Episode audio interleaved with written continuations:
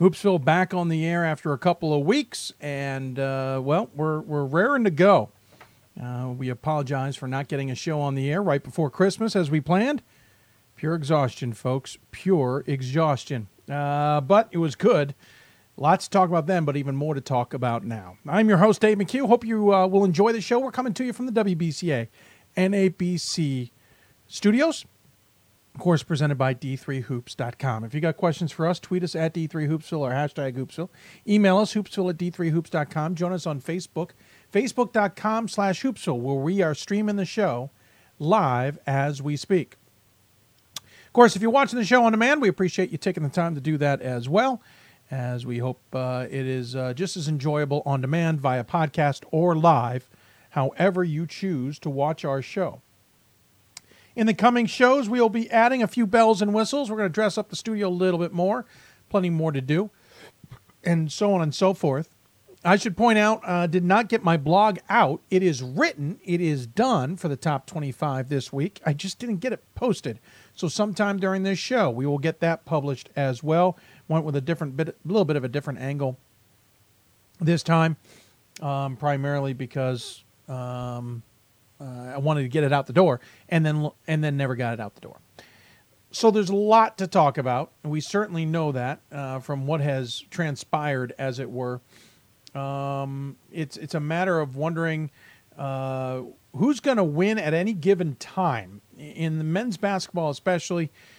I remember sitting at the South Point Arena in Las Vegas, wondering who was not going to lose to some degree, and who and what my top twenty-five ballot was going to look like when it got to me.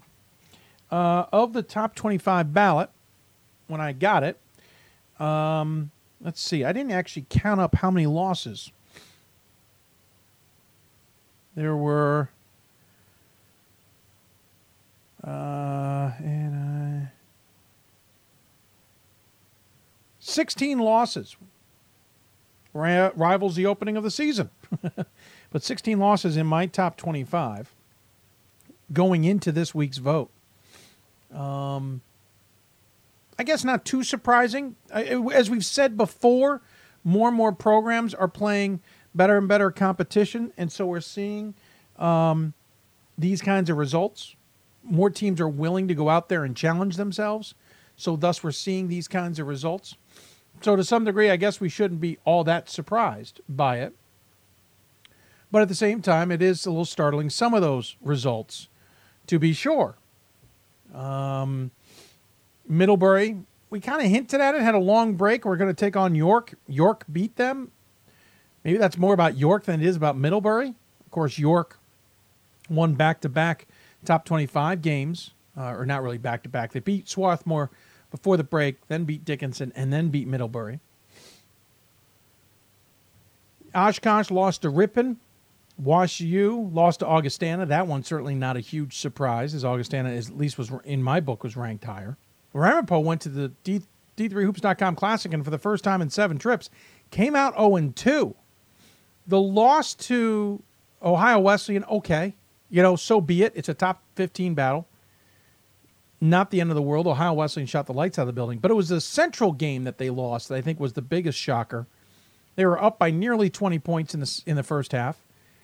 Central was stone cold, started zero for sixteen. And then they got hot. And Central sh- hit five of their next six shots, and I stayed on air. Ramapo better buckle up. They're showboating a little bit. They're starting to lose focus. Central's going to come back on them. And lo and behold, it was a battle in the second half that Ramapo could not win. And Central beat them. So it was surprising that they couldn't handle the business. When the, and, and what it did is it reminded me of what we sometimes see in the first weekend of the N C double A tournament. Ramapo runs into somebody who's not necessarily better than them, and they shoot themselves in the foot. And I think that's what we saw with the Central game. I'm hoping they can take that game and use it moving forward. Williams lost to Hamlin. Uh, Ohio Wesleyan beat Ramapo, as we mentioned, then lost to Whitworth. We'll talk plenty more about that down the road. New Jersey City lost to Johns Hopkins. Johns Hopkins certainly better than people realize, but also New Jersey City playing a little bit of fire there. Wesleyan lost their first game of the season to Springfield, as did New Jersey City, as I previously mentioned. Skidmore lost back-to-back games on either side of the holidays. We'll talk to their head coach, Joe Burke, coming up on the show. But it was really odd to see that, um, I, I, especially Guilford. Guilford isn't as good as we thought they were at the beginning of the season. If they were as good as everyone thought they were, maybe that's an expected loss, but it wasn't. Um, Wartburg had a pretty good trip, one and one out to the Vegas Classic. Uh, I liked what they did, beat Stevens Point. Lost to Augsburg, but I think Augsburg is sneaky good that people don't truly appreciate. Saint Norbert, I think, missed an opportunity. They lost to Whitewater, basically their last non-conference opponent. A win there would have really done wonders for them when it comes to their resume in late February and March. I don't mean they won't make the tournament. I think they're going to win the conference, but I don't think they have an at-large chance now in place because they have two two losses out of conference that are that are big losses. They went two and one. That's great, but I think they needed that win. We'll see. We'll talk about it in late February or in mid-February. John Carroll, they're putting up a ton of points, and they're giving up a ton of points. They're playing by fire. I'm fine with the amount of points they're putting up. I'm wondering if the Blue Streaks need to buckle down on defense a little bit. They allowed more than one hundred points, and Hope beat them. And Hope's not as good as as previous years. Marietta lost to Wittenberg. I dropped Marietta to my top twenty-five at eight and three. I just don't think Marietta has the firepower right now or the team ability to play with the top teams. They're good. They're not great. Hanover lost uh, to Marietta. I had it down as Marietta. That's that's the wrong team. So it was an interesting one. Eastern Connecticut lost to Cabrini. That's what that was in my top twenty-five. But then you come forward to this week's top twenty-five, and already chaos. The poll comes out Tuesday, and Augustana has lost to Illinois Wesleyan by nineteen. River Falls lost to Stevens Point last night by fifteen. Middlebury lost to Swarthmore. That's two teams now that they've lost. Uh, they lost to Swarthmore. It got close to within ten and then became a sixteen-point game. Lycoming lost last night by ten to Lebanon Valley. Oshkosh lost to number five, Whitewater, eighty-three fifty-seven. The thing was, it wasn't close. I think that surprised a lot of people. And then you go down, and New Jersey City lost yet again, this time to Montclair State. That's not good for New Jersey City. And on the on in the receiving votes category, Hanover lost again to Rose Holman. Amherst lost again to Eastern Connecticut. Nebraska Wesleyan took its first loss of the season to Buena Vista by sixteen. Bethel lost to Saint Olaf by one, and Westminster lost to Thomas More. So that's just getting out of the gate to start this year. Craziness, to say the least. Tons of, of, of upsets and, and losses. On the women's side of things, number one, Tufts lost during the holiday break. That caught everybody by surprise, especially when it was unranked Albright. Albright's a good team, don't get me wrong, but that was a surprise that Tufts took that loss. So that resulted in a new number one team, and it's Amherst. They'll have their first test since Vegas. Uh, well, actually, that's not true. They played two games out in California they did well in, but they will have their first test since their trip to the West Coast against Trinity coming up this weekend, and then they'll play Lehman in non-conference uh, action. Oshkosh, though, got uh, finished off the sweep. Whitewater beat them fifty-four fifty-two, so the number three team in the country took their first loss. Hope beat Trine, but Trine has now lost two in a row, both to teams in the top five. They lost to number three at the time, Amherst, in a heck of a game at the Vegas Classic. And then they lost to Hope, uh, who is number five and undefeated right now, fifty-seven forty-six. That is not a knock on Trine. Trine is a very good team and clearly defensively controls teams just as Amherst does, which is why we only saw a total of thirty-six points out of Trine in their game against Amherst. But they've lost two in a row, and that's going to sting a little bit, but they're still eleven and two. Otherwise, the rest of the top twenty-five on the women's side did okay. Randolph-Macon, though, lost to Shenandoah. Rochester Tech lost to Rochester. I guess not a big surprise there. And Bluffton lost to Transylvania. Those were the those were receiving votes. Um, very quickly looking at before the break. Bear with me. Here it is. Oh, uh, is that it? Yeah, there it is. Uh, before the vote, I should say, we mentioned Tufts lost to Albright. Christopher Newport lost to Thomas More. I don't remember if we talked about that on the previous show. eighty-six fifty-three. Uh, I don't think we did, actually. I mentioned the loss for trying to, to Amherst. Whitewater had lost to Wartburg. No huge surprise there. That's what leapfrogged Wartburg into number two. Gustavus Adolphus lost to Whitewater, which which we saw their effect. And Marymount lost to Catholic. Washington Jefferson had also lost. Bluffton had lost. Chapman actually lost four games lost to U C Irvine, Hiram, Amherst, uh, and beat George Fox and Benedictine and, and Caltech. So they played eight games and lost half of them uh, over the holiday break. It, craziness for Chapman, to say the least. Of course, they were receiving votes before the tournament. Um, so a lot going on, to say the least, in, in men's and women's basketball, and we'll do our best to cover it. A reminder on tonight's show, a little bit different. We we now get into our regional coverage. That way we cover all the regions as best we can. So on Thursday nights, we cover the East, the Mid-Atlantic, the Great Lakes, and the West regions primarily. Sometimes we slide a South region coach in as well. On Sundays, we will cover the Northeast, the Atlantic, the South primarily, unless we have a travel issue. That's where the Thursday show comes into play, and the Central regions. So tonight, you will hear from the East, the Mid-Atlantic, the Great Lakes, and the West. One of the other big stories that came out, of course, right before the break, was the death of another student athlete a year after Geneseo and Lancaster Bible lost student athletes themselves to car accidents for the holidays. And, we, and our heart goes out to the uh, Muskegon uh, family, though another amazing story there. We hope we can tell it down the road.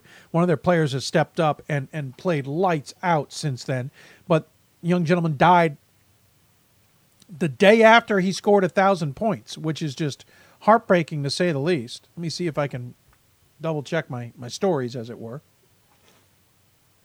But one of those where you the last thing you want to be reporting on is another death of a student-athlete. But the Muskingum family certainly um, doing their best.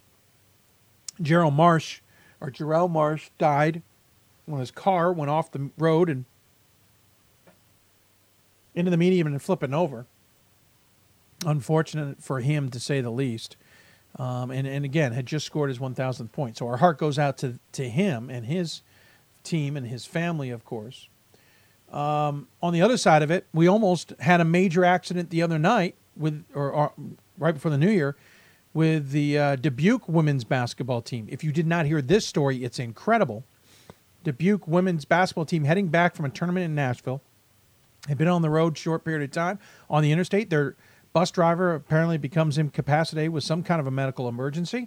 The bus starts to go off the road, and their assistant head coach figured out what was going on and came to the rescue, saving the team, for lack of a better description.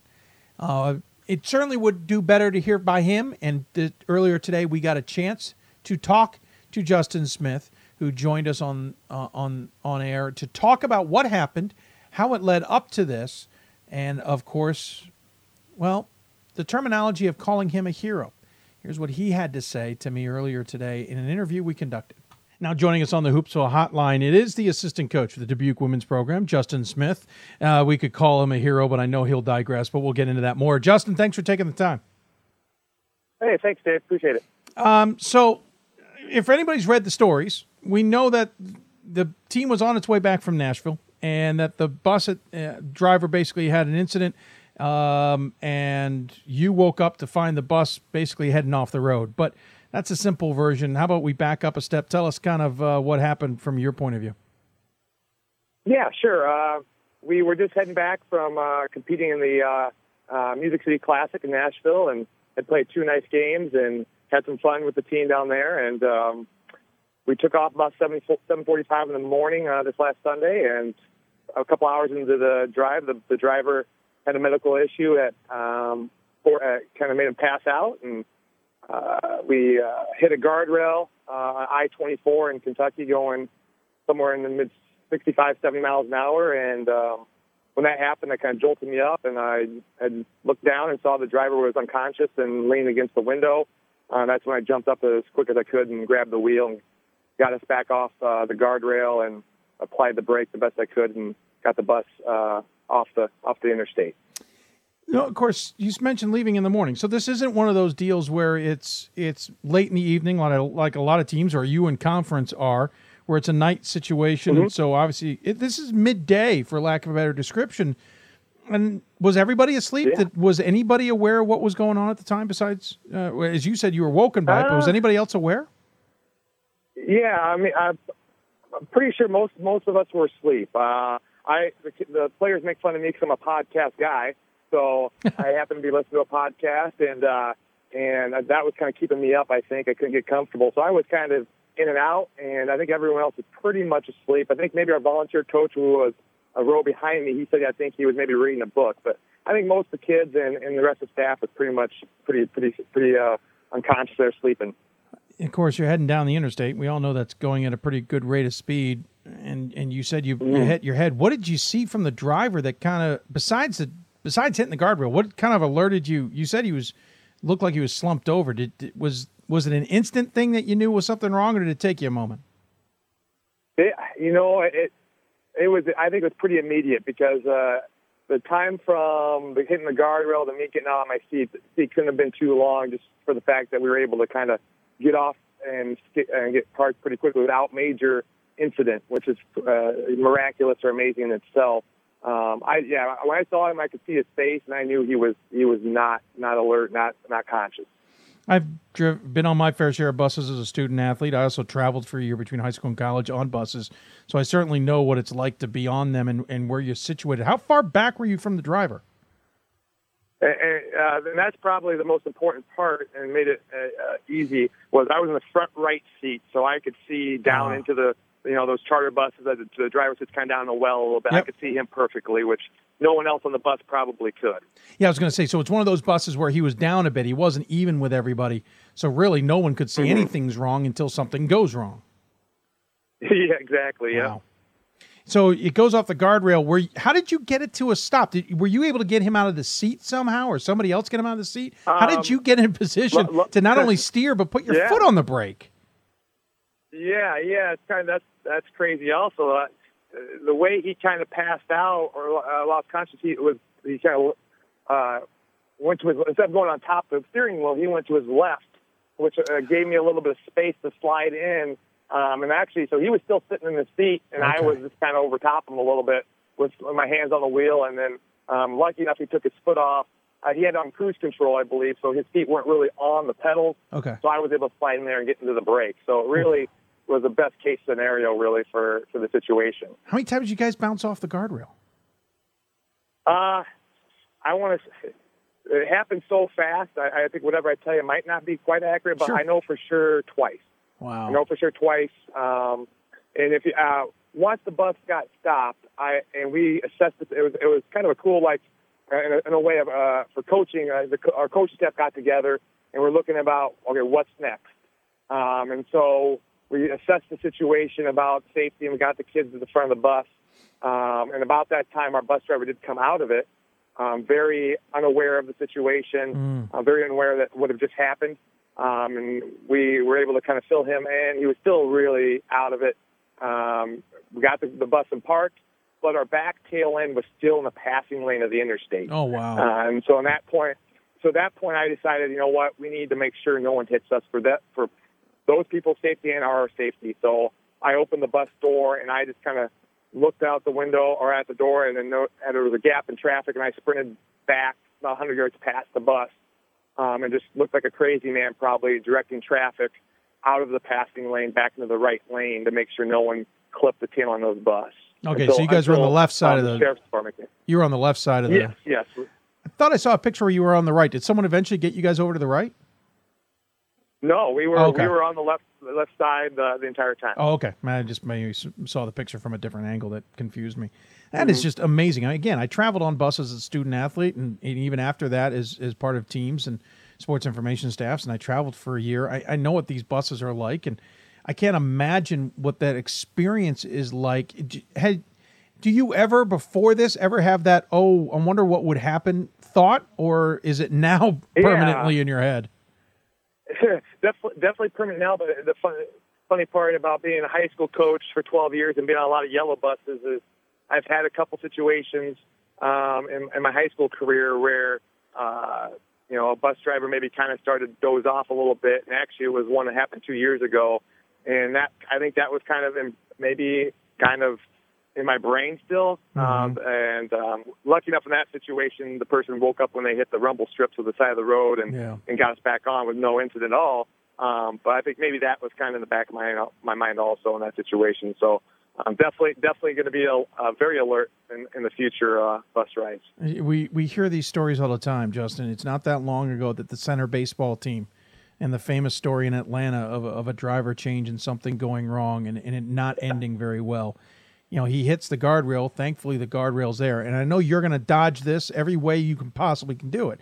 But if you don't jump to your feet, that bus doesn't necessarily end all still on four wheels, and the team isn't necessarily walking off that bus. The the, the word hero is being thrown around. It's probably pretty just here. Is it sunk in just really what could have happened if you hadn't sprung to your feet? Uh, yeah, I mean, we we had we still had seven hours of a drive left after it happened to kind of, as a staff, really kind of think about it. And I, I've had a few days, obviously, to think about it. And there's a lot of different things that could have happened that would have ended a lot worse um, to to us in that bus and people around us on the road a road that day.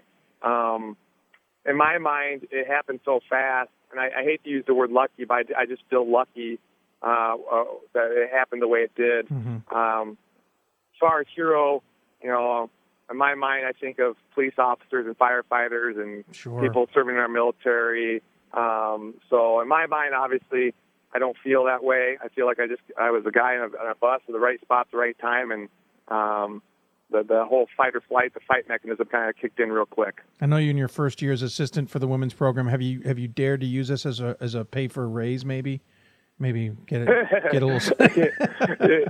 you know, there's, I've had, I definitely had some, some phone calls and text messages from family and... Um, and uh, friends about maybe getting a, a pay bump, uh, a hazard pay bump. But, uh, you know, I, I'm I'm really thankful to Coach Knoll and, and, the, and the University of Dubuque uh, Athletics and the university for giving me an opportunity to coach college basketball and kind of make my, my professional dream come true to do this. And and um, uh, just I'm, I'm, I'm happy to have another day on earth and do what I love to do, which is coach basketball. There you go. Well, well said. You know, at least you, you've got some driving experience. Maybe go get your C D L, and uh, you can yeah, just drive yeah. buses for them for the move for the remainder of the season. Yeah, that was another, another couple jokes I've gotten from people is if I got a ticket ticket for not having a C D L, and lucky enough, uh, uh, they, the, the the Trigg County sheriffs were kind enough to let me off on a pass. Yeah, on this one. I had a feeling they wouldn't necessarily ding you for that. uh, that sounds good. Hey, I know the team isn't having the best of seasons records-wise, um, but we wish the team the very best. Uh, I want to thank your administration for giving thank us you. a chance to talk to you. Uh, congratulations, and I mean that seriously, on at least you know being the right person at the right place at the right time. Uh, we appreciate you taking yeah, that time. I appreciate that. Thank you. Uh, I know you're back on the road already recruiting, so I know it's back to business for you. In the meantime, we always end our segments with an opportunity for the, our guests to have the final word. Any final thoughts you want to share with those who may have tuned in? Yeah, just uh, uh, thanks for every, all the praise and, and prayers uh, all over the all over the country that kind of just has, has put me in a state of uh, shock. Uh, how many people have reached out and, and made sure that we were okay and. and, and, and uh, commended uh, the, the acts that happened on the bus and just uh, really appreciate the time uh, on the show. Absolutely. Thank you for taking the time. Um, yeah, uh, absolutely outstanding uh, effort by yourself. I'm glad the team is okay, and we look forward to talking about Dubuque somewhere down the road when it has nothing to do with a bus going into a guardrail. That sounds great. Awesome. Thank you, Justin. Take care. Hey, thanks, Dave. He is Justin Smith. He is the assistant coach for the Dubuque women's basketball team. Incredible story out of Dubuque, and and, and so happy that team um, didn't have anything worse. I brought up the center baseball, if you remember that story. Of course, I'm now doubting myself it was center, but I'm quite sure. Um, things can go sideways, um, and we're so happy, so happy that worked out in the right way. And thanks again for Justin for coming on the show. We've got a lot to jam into the show, so we're going to get going. A little bit behind already. Upcoming, here are our guests. We got to, forgot to mention them earlier.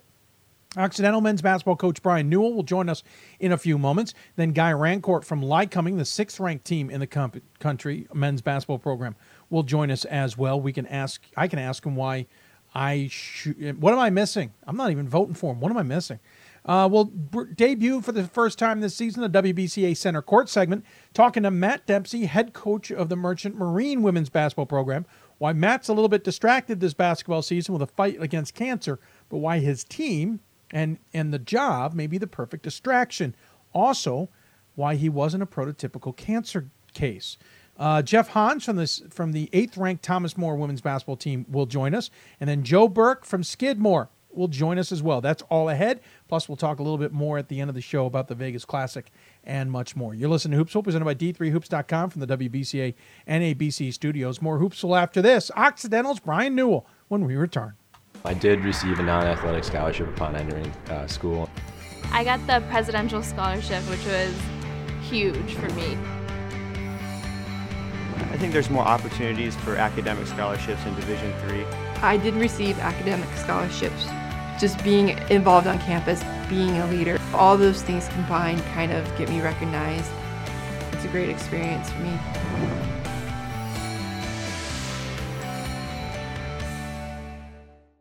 My name is Marcus Walker. I was All-State, won a state championship, a high school All-American, and played college and pro ball. I played because I love the game. I grind to be the best. I sweat because I put in work. I'm strong because I believe. When I want to bring it before game time, I come to the house that college basketball built, the C B E. No matter your skill, take it to another level. Elevate your game right here at the College Basketball Experience at Sprint Center. It's on us to stop sexual assault. In any way that we can. To get a friend home safe. To never blame the victim. It's on us. To stand up. To make our community safe for all. It's on us. It's on us to look out for each other at parties. It's on us. To be more than just a bystander. To step up and say something. It's on us, all of us. To, to stop, stop sexual assault. assault. Learn how and take the pledge at its on us dot org.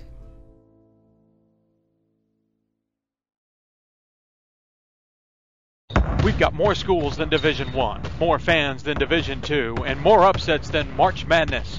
There's eight hundred programs with over eleven thousand games leading to two national championships.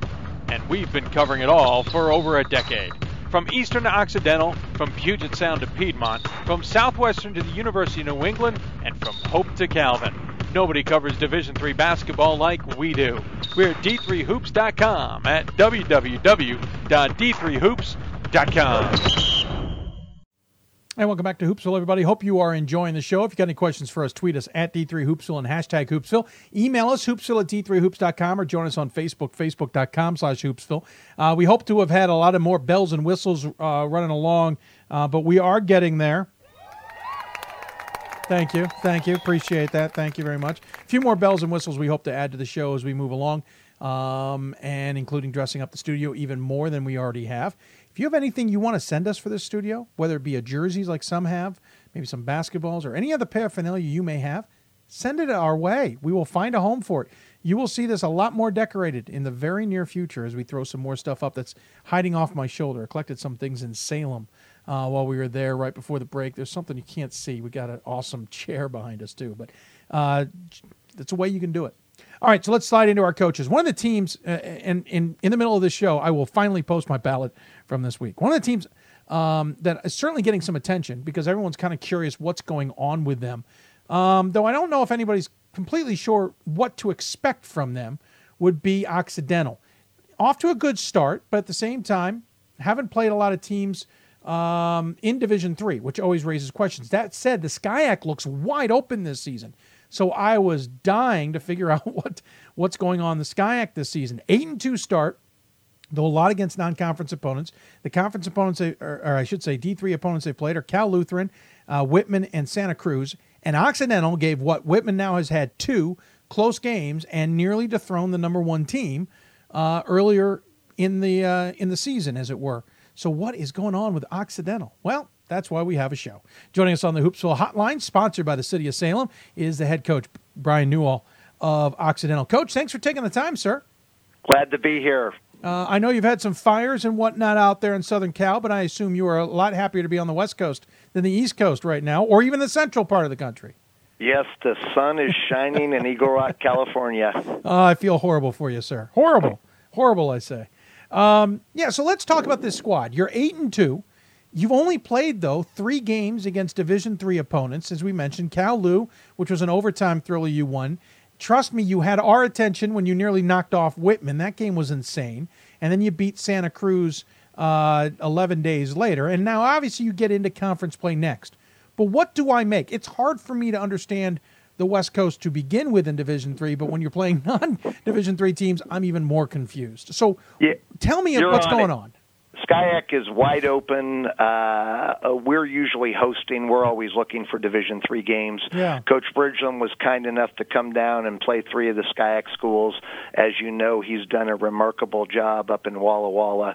People tend to forget that prior to him arriving, Whitman wasn't exactly known as a basketball power. Agreed. Uh, we, we, we knew each other going back to his days at U C Santa Cruz and at Puget Sound. We're familiar with the system, had a week to prepare, and we tend to be a a little bit more athletic than some D threes, sure. And we matched up well with them. We matched up. We have two good finishers in junior Zach Baines and junior Austin DeWitts, who are both high-end Division three players, in my opinion, and we played well. We caught Whitman in a situation where they had heavy travel, delayed flights, uh, number one in the nation.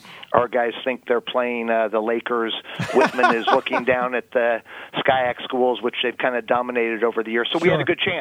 We we uh, they just wear you down. Coach Bridgeland does a wonderful job, incredibly deep. Their ball pressure is amazing. Uh, they play really, really, really hard. They don't walk in the gym as, you know, which happens sometimes, and it's six eight, six nine, uh, huge wings, et cetera. They look like a Division three team, but, you know, they intensity of their play is kind of mind-boggling to me. So their run last year didn't surprise me. Their run that's coming this year uh, will happen. You know, you probably know they're missing a couple good players, but their team yeah. depth, their hunger and passion is what's so impressive to me. Uh, So that was a good game. We played as well as we could. Uh, you know, it's a little scary when you're saying we played well and we had twenty-eight turnovers in that game. Our goal going in was twenty, uh, and they just kind of, they get you. They had two runs on us, and they took off. Uh, it was a close game. It got them going, and then they got a couple more wins, went back home. I watched their game versus a Ohio Wesleyan, incredible D three game. Yeah. Uh, and they'll they'll get guys back. Their league's going to be a little tougher. In my opinion, this year there are more teams that might be able to knock them off. Uh, but fun, fun for us to play. And in the SCIAC, uh, good for you to uh, question what's going on. Uh, anyone can beat you. anyone. You know, the best team in our league is hands down Claremont. They went on are the road. They? Yep, yep, they will be. People don't. They were missing Michael Scarlett, yeah. All West Region. They went back and took two losses, but it, they're getting healthy now. And, and okay. it, again, they have three guys in Scott Lenz, Michael Scarlett, and their big six ten post, who are rock solid. Ditto on Pomona Pitzer, in my opinion, where their perimeter players outstand- are outstanding. They brought in some good uh, bigs, and they're starting to come around. You know, I watched the scores versus Tufts, watched the scores versus U P S. You know, you can take some losses, but they're playing they're playing quality teams. So I think I put the those two Claremont schools up near the top based on depth, defense, veteran coaches, sound basketball. And then after that, there's seven of us uh, fighting tooth and nail. We, you know, we, we had a good preseason, beat some people we should, played some tough games, but Cal Lutheran, Chapman, Whittier, Caltech, we're all Laverne, we're all, we're all pretty even. Anyone can win on any given night. So it really is crazy. We're obviously not in the hunt for any at-large bids. So the goal is to get one, you know, get in the SCAC tournament, see if you can win two games, and more than likely you're headed up to play the Blues or someone, uh, the other Whitworth or in that Texas. Neck of the woods. Yes, or Texas. Or te- Good point. Granted, we're yeah. we're pretty much out of uh, bi- or uh, buys now, so it's a little bit yeah. more interesting. We can yeah. technically ship you anywhere, but those yeah. are where we usually have some islands. All right, so g- good recap. Obviously, you, you tuned in to, to me blowing my mind against Whitman and Ohio Wesleyan. Um, and what a what a heck of a Division three game. But we, yes. we, uh, I'll talk more about that. I knew you were tuned in, by the way. Yeah, uh, I could tell by a few ways. But um, you know, it's what's interesting to me is the comment you made near the end. The SCIAC's playing for an automatic bid. You're you're not playing for an at large. Is that why your schedule has of of the starting ten? Had seven non-Division three games, because at some point, and I don't mean this negatively, yeah. but at some point, it doesn't matter because you realize this, the the situation you're in. So at this point, you're not trying to schedule for an at-large. Yeah, you're you're spot on. Our our situation's a little different, as you know. We've we've been good. We've yeah, won some have. games, and yeah. and. Uh, Of late, we haven't been. In my mind, we were trying to get a little bit of that swagger back and win some games. Okay. Uh, we set it up rather nicely with Whitman. You could see if we would have knocked them off oh. at home, then we're we're back in the picture. We're, we have a better team. We're we're fighting the fight and trying to improve, but. Uh, You got to be careful of scheduling too much. You know, you go out here and schedule six losses and go to Whitworth, Whitman, uh, sure. go out to Wisconsin. And, you know, Claremont can do that because they've been winning the SCIAC of late. We haven't been winning the SCIAC. We've been trying to fight the fight, get back to normal. As we get better, I like to play better and better teams. And, and you know, ideally Division three teams. Our school's such that we travel every fourth year. So it's a little bit we're held back by budgets and things. Okay. And we're always looking for teams to come to California. And, you know, it, from that standpoint, we're a little bit of a dangerous team to play. It's not easy. Uh, you're not going to get an automatic win coming out and playing in the winter break. We're, we're pretty good in our gym. So it's tough to get games. You know, we're isolated. We're playing more uh, Northwest schools as a whole uh, conference, but we're always looking. So we played some schools close by that were less than an hour, and then but are, are always looking for D three games. Yeah, I mean, I'm not trying to say you're not scheduling yeah. D three games. It just I, I gather from you know some pe- coaches talk to me, and I talked to one today. Yeah. I need to schedule X, Y, Z because I'm trying to position myself. And it just, and I'm not trying to say you're giving up. Yep. Certainly not the case. Yep. But to some degree, you also just understand your situation. Correct, correct. And again, if we were better, if you know, right. if we were thinking second, third, then that you said it earlier, that one non-conference win, we had one a while back over Amherst, we had right. one over Williams. That lets our SCIAC people, when they're our rep, and we you know we're usually yep. getting bashed.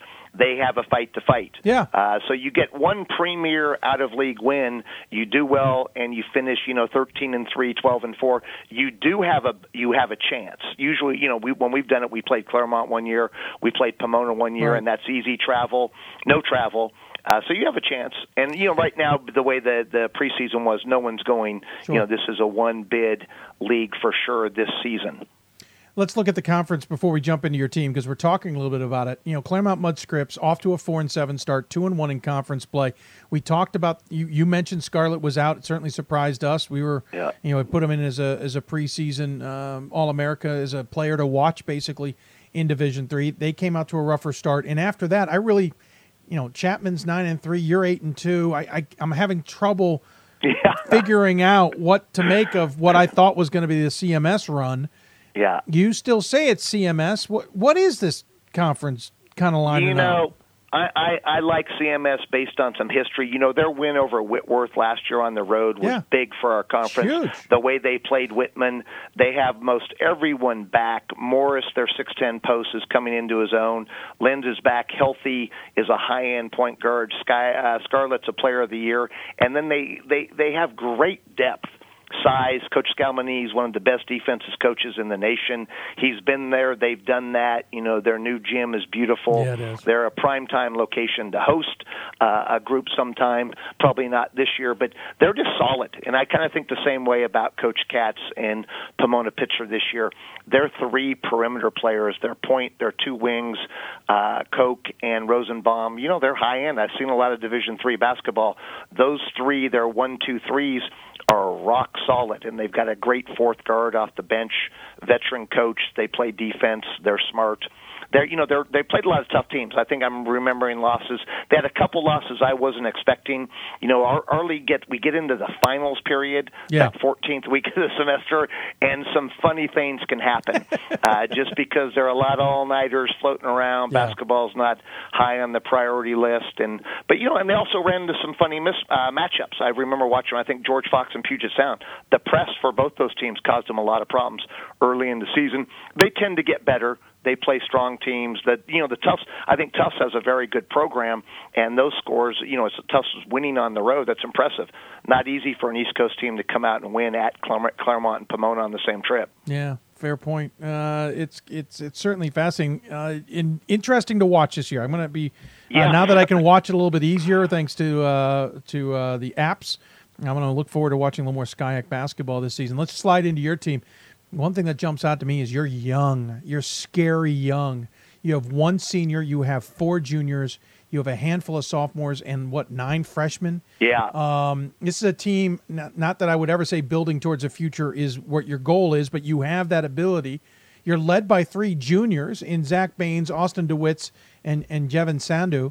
Uh, those previous two both well into double figures, and DeWitz is averaging a double-double along with three assists a game.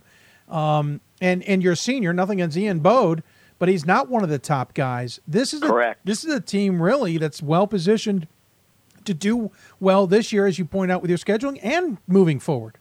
Yeah, we're thinking in terms of a two-year block. The goal okay. this year for us is to get in that SCIAC tournament. I think in our league, sometimes nine and seven gets you in, ten and six.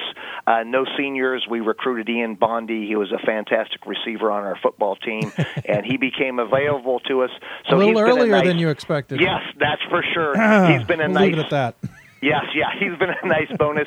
Uh, DeWitz is a six nine high jumper who won our wow. league in high jump last year. He came into his own, started as a sophomore, but he's kind of become a little bit more of a complete player. And he's playing as well as anyone in our conference, kind of as a six seven wing. He's just a good D three player, excellent defender, complete game. Baines is a transfer from Middlebury yeah. uh, who came in at the semester last year, averaged fifteen points, fit right in uh, on and off the court, loves California, had some family uh, people move this direction. It kind of prompted him to make that move okay. out here. Became a team captain this year, again, working on his game, and is, you know, he's one of the top players in the conference. Last year, he's a little bit more of a scorer slasher. slasher. This year, he's defending, playing defense. But he was a good player in the NESCAC and has become a great player uh, in the SCIAC. You, you bring up we, we, – go ahead. Go ahead. I was just going to say, you bring up Baines, and Baines, at least behind the scenes with our group, was the talk of the last semester and even the talk of this semester because – you never hear of someone transferring from the New England to California for starters, at yeah. least not a player who's getting significant minutes, who's then yes. immediately going to make an impact for his other team. You, you say that family certainly had a part of that, but is there more to that story? It's just a fascinating transfer. Yeah, he, he had visited. We'd recruited him a little bit out of high school. He had actually been on our campus. I'm guessing he looked at Pomona, Claremont, Oxy. We saw him at camps. He was on the mailing list, uh, I'm sure. So he was aware of us. Okay. No specific connection on our team to any of our players or anything like that. He was just looking and, you know, felt really good about the coaching staff, about his basketball experience at Middlebury, loves them. Uh, he just felt he was looking for a little bit different environment from a school standpoint. You know, That's so he a went different from environment. Yeah. In well, many yeah. ways. So I have to say he's in shorts every day, and uh, particularly last year was a happy camper. But yeah. he'd, never, he'd not been in California much, but he does he does have lots of family in the area, so they're they're often coming okay. out to our games, okay. get to see him play. But he, he's been a tremendous addition and just, you know, a great guy okay. who's a hard worker, going to be a team captain this year and next year, and gives us a chance, you know, yeah. gives us a chance to get back in the mix. Oh, absolutely. Change the, the landscape for you guys. Of course, Middlebury's succeeding without him. Not that that's a yeah. negative. It just yeah. it, it it wasn't one of those moves that hurt anybody, which was nice no, to see. I agree one hundred percent. Um, yeah. Uh, a little bit, uh, let me give you a little, one more chance, a little more about the team without interrupting you before we yeah. let you go. Well, you know, I think uh, uh, in our in our league, it's this John Wooden theory about respect all opponents, fear no opponents. Uh, it's going to be up and down. We're we're just really focused on Whittier, who's coming off a very good comeback win at Cal Lutheran on the road. Extremely athletic team. Again, their record may not show, but we, you know, the Sky coaches try a lot of different things in preseason, and you'll see our rotations start to shrink. You'll see us tighten up our shot selection. Teams, we all know each other inside and out, you know, so everybody knows everybody's strengths and weaknesses, and it's fun. You know, the, the great thing about our league, there's no real travel, so that's not an issue. Home court is, you know, uh, not a big deal because everyone's on break, so we're playing these early season games, and it's just basketball. We're all kind of professional players right now because there are no classes uh, for most of the schools. And we, we, we just go one game at a time. You'll see a lot of very close games this year, and everyone, you know, I, I love the tournament. I've been against the concept of a tournament for many years, kind of an Ivy League purist type, just because, you know, oh, you man. get penalized. Uh, but now, you know, it's incredible. The third yeah. and fourth place teams are battling, but what I really like is five, six, and seven have hope. And every game matters. And in this thing, you, you can't take a night off. Everyone's pretty easy. Uh, Coach Doc at uh, Caltech has done a wonderful job elevating their program. Uh, so we're all battling. We're all battling, and it's going to be a fun uh, seven weeks coming up. Awesome. Yeah, I'm looking forward to it. Someday I will make a trip to Southern Cal to see you We'd all play. We'd love to have you out here. I got to budget it right. It's just got to come together at the right time, but we will figure uh, a way to do it. Understand. Um, Coach, thanks so much for taking the time. As always, really appreciate your point of view. Thanks for uh, also giving us a laydown, not only your team, but the Skyac as well. Uh, look forward to watching your games. But in the meantime, we always give the coach the final word. Any final thoughts you want to share with those who may be tuning in? Remember the Skyac and Northwest Conference. We're out here on the West Coast. We're isolated. We exist. Yes. Remember the names Whitworth, Whitman, et cetera, Occidental, Claremont, Pomona. We're out here. There is D three basketball on the West Coast. Yes, we at least some of us know, but good sell job anyway. I appreciate it. I appreciate it. Uh, take care of yourself, and we'll look forward to talking to you down the road. All right. Have a good night. Take care, Coach. Coach Newell joining us on the Salem City of Salem Hoopsville hotline. Great chat with him. It really shows you a lot, by, by the way, to how many coaches are paying attention to what's going on outside uh, of just their area. Some don't. Some, like Coach Newell, do. Forgot to mention to him, I think a, a loved one of his was watching the show. Cynthia, I think he did well, did he not? Uh, but thanks to Coach for joining us. We're going to take a break. When we come back, we'll jump back to the East Coast. Go to northern Pennsylvania, uh, up into the Pocono Mountains, and uh, right down the street from the Little League World Series. We will talk to Lycoming, another team I'm not voting for, and maybe I'm missing something. They're sixth in the country, and I'm one top twenty-five voter who's not voting for them. I could be dead wrong. Who knows? We'll talk to their head coach coming up. You'll listen to Hoopsville, presented by D three hoops dot com from the W B C A and N A B C studios. Lycoming men's basketball up next. For the love of the game, but for those of us who are Division three student athletes, it's more than that, a lot more. Sure, the game is important, but as we work so hard to build both mind and body, it's more about team. That is why N C double A Division three teamed up with Special Olympics, and in giving the gift of sport to those for whom it seemed an impossible dream, we are working to make this a better world. Help us keep that dream alive. You can make a difference. This is why we love sports. It's in the way they play, free from the pressures and all the money talk. Playing for simply the love of the game, where everyone has a shot at their definition of success on and off the field. This is what we love about sports, and what we can still love about college sports.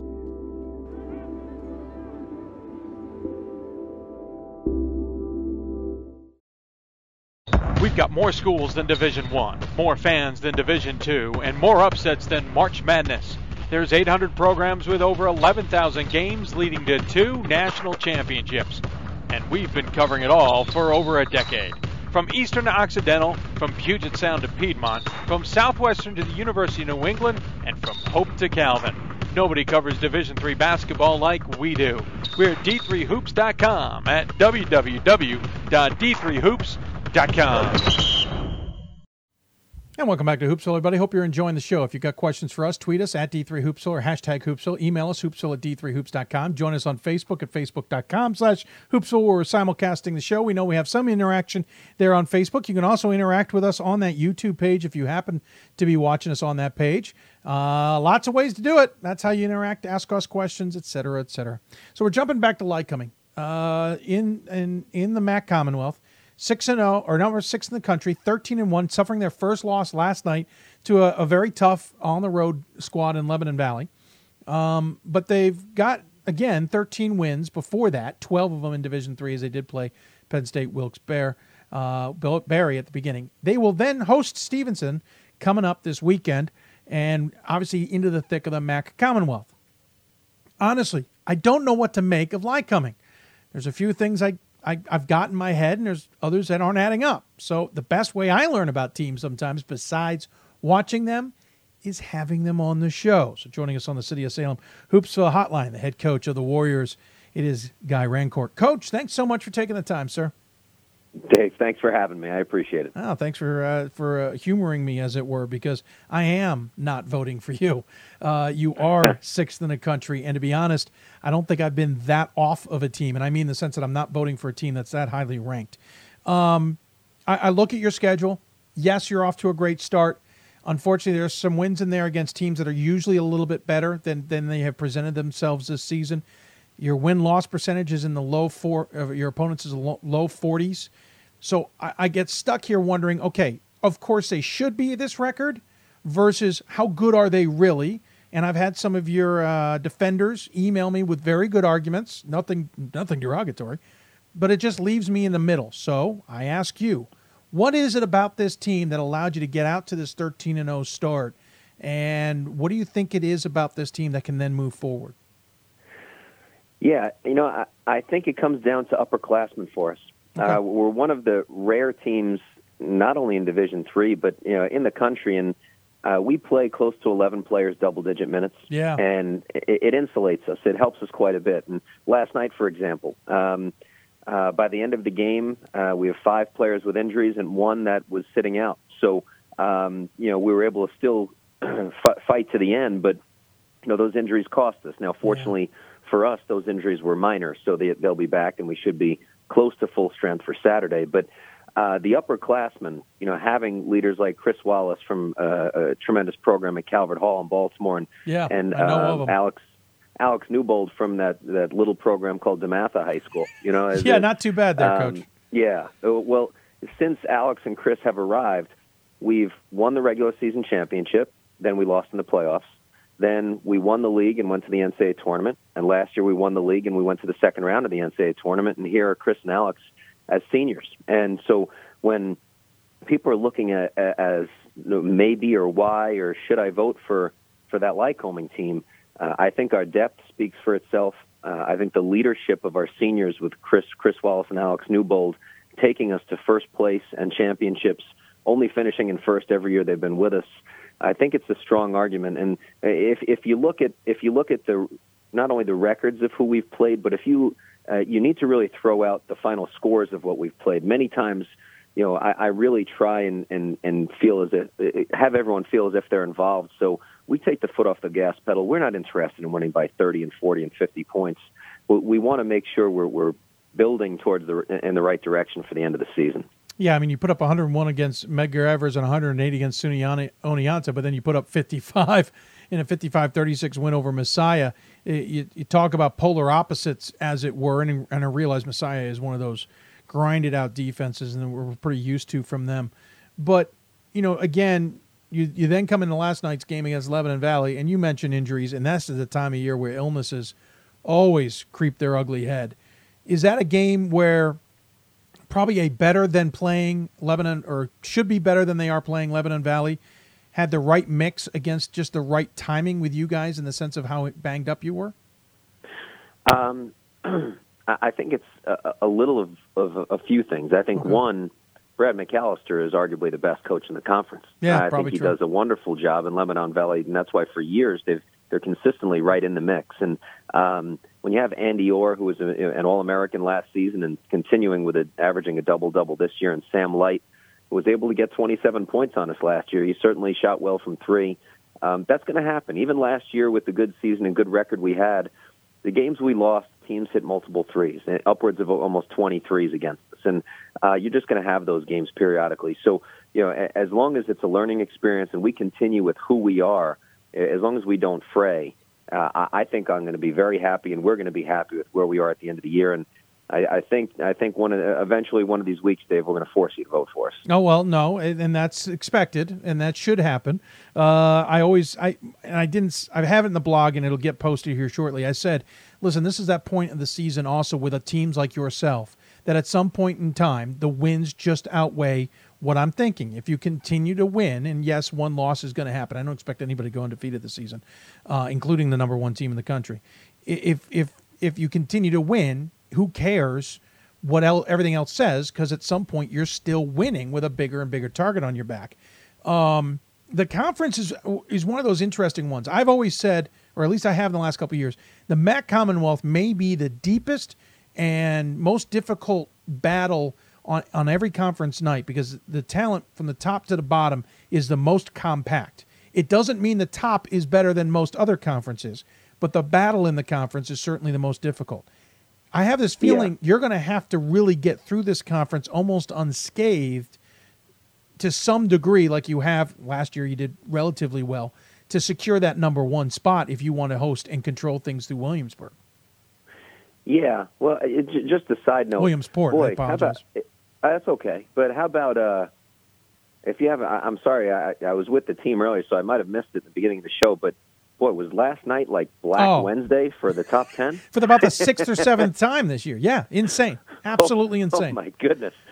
But, um, yeah, you know what? I mean, it, Albright, I think, is doing a terrific job. You know, they're right on the cusp of the top twenty-five. They're physical. They're yeah. talented. They're deep.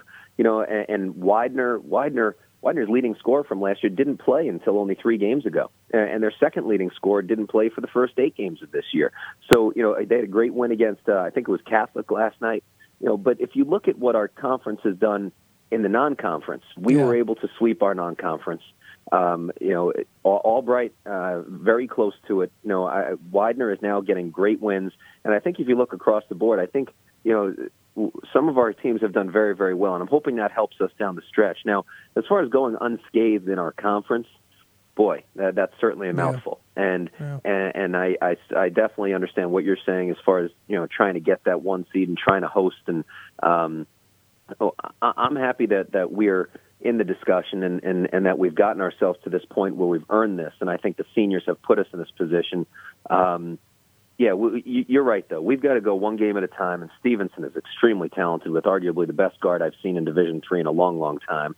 Um, we just have to continue winning day after day. Uh, yeah, that comment will get me over to the Mustangs uh, gymnasium in a moment to see. I mean, I, I you just got done from Vegas where, you know, Ohio Wesleyan has one of the best guards. But if you're saying he's is good, I'm heading over to Stevenson sometime soon. Listen, this conference four or five years ago was had Messiah, had Stevenson. You guys were in the fray. Um, um, not Albright. Uh, our, um, Alvernia was certainly making hay, and, and the top of the conference was really good. I'm looking at things now. You got Albright eleven and one, as you said, knocking on the door at top twenty-five. You guys are in the top ten. Lev Val's at ten and four. Stevenson's at ten and four, and we can dive into those and, and talk about how strong they are. But is the top gotten better to the point that maybe we're this conference is returning to that national conversation again? Yeah, you know what? I, I don't. I don't like saying that the, the, these three or four teams are stronger. It, but it, in I reality, you, yeah. I think this year, I think there are some, some of the some of the uh, upper teams right now that are that are just, just a little bit more powerful than they've been in the past. And I, I really do think this could be a year where, and it's been, I think we were the last team maybe seven years ago that got the, you know, an at-large bid. Yeah, I, I think yep. we could be a two a two bid team, a two bid conference this year. It could, well, it's been a while. I know we had a battle over it a couple of years ago when Stevenson got left out, um, and it, it came down to some other things. But I'll be fascinated to see. Let's slide into your team, though. You mentioned Chris Wallace and Alex Newbold, uh, two Baltimore guys, or D C Baltimore guys, uh, leading the way, double figures. They're your two seniors. They're your only two seniors. Uh, then you have T J Duckett and Darius James and Ramon, uh, Ramadan Jennings, uh, all with seven-plus points a game. Do you have a feeling that you – The, how quality these two seniors have been and how special the last three plus years have now been, that this is a year you got to take advantage of to some degree? Um, because of the winning that's happened since those two seniors have arrived, there is some sense of that. But when you look deeper into it, when we when we made that run to, you know, that that game in which we came up short against Middlebury to go to the Sweet sixteen, it was Darius James that led us in scoring, you know, and um you know, T J Duckett yep. is, is has been the top three-point shooter in the conference up until, I think, last night's game. Uh, we continue to have uh, a, a solid core, and, and those sophomores with good programs from Christ the King High School and, and, and Fork Union Military Academy, things like that. I think I think we're going to be able to sustain and maintain who we are. Um, but there's no question for, for all the seniors have accomplished. Um, I, I would like to, you know, to finish out that final year for them the same way they, they finished the last three. Uh, you've talked a little bit about them, but a little bit more about why Wallace and Newbold have been so special. Boy, uh, well, this could sum it up for you. Chris Wallace was, I believe, forty-three percent from the foul line as a freshman. Ouch. Right, yeah, right now he is ninety percent and second in the conference in free throw shooting. Can and, he go teach some uh, people I've been watching all season long? It's been pretty well, bad. You know, yeah. Yeah, to say the least. And Alex Newbold wasn't far behind that. And Alex is someone I, I don't have to be worried about at the end of a game anymore as far as making free throws and just finishing. He's wow. he's right around seventy percent, and he was in the thirty to forty percentile as well. So just a, a work ethic that every coach looks for, you know, where, where you don't have to watch them every day and wonder what they're doing. They're getting in the gym on their own, and they're just leading by example. And it's just made my job so much easier. And uh, Alex was able to go over to Europe this past summer with, with the Hall of Fame coach Larry Brown and, and play with some pros over there. And he's really he's really taken that and grabbed onto it. And the year before that, uh, Chris went to Italy and played against the Chinese national team and the Angolan national team and the Nigerian national team. And I, I think they've just grown in their confidence. And, and I think that's starting to show through. That's pretty amazing. Um, you know, I, and I appreciate you coming on and, and talking about them, because it's hard. I, I used to see you a little bit more than I do now. Not everybody can get the Williamsport every day um, to see games. Well, there's no snow here, Dave. Which is pretty amazing, to be honest with you, uh, considering it's, you've been surrounded by snow um, from every other way. But uh, I appreciate you taking the time to, to talk about your squad. I, I look forward to seeing what happens, and I'm really looking forward to the M A C Commonwealth race this year. The Mid-Atlantic region also feels like it's ripe for the taking. It's competitive, but you've, you've got a chance at the top. It's all about positioning yourself, right? Absolutely. It's game after game. You just try and survive. We'll, we'll try and survive on Saturday, and the best part is if you can find a way to win, you just check the scoreboard, because usually in our conference, someone has knocked somebody off. And yeah. yeah, every game, you just try and live game by game. Hey, uh, I got a random question. Uh, they were wondering, how old are your twins now? My twins? No, I have. Well, they look like twins. Yeah, that's uh, what it was. Yeah. But, uh, Charlie is eight, uh, Kevin is six, and Emma is four. Thank okay. you for asking. I yeah, they're right in my it. range. Then that's right. I, I remember now. Previous conversations, you and I talk about our kids kind of being in the same section of the of yeah, the uh, yeah. of the cr- drive daddy crazy ages is what it was. uh, well, Coach, thanks for taking the time. Uh, I really appreciate it. Uh, don't worry. I'll vote for you, as long as you guys don't just somehow turn around and, and Commonwealth eats you up. um, but I appreciate well, coming I love on. What you do, thank you. Because I, I get I get a chance sometimes to understand a team better when I get the chance to talk to the coach. So uh, I appreciate you taking the time. As always, you give the coach the final word. Any final thoughts you want to share with those who may be tuning in? Uh, I'm just looking forward to this second half stretch, and you know, every every team in the country feels that they're.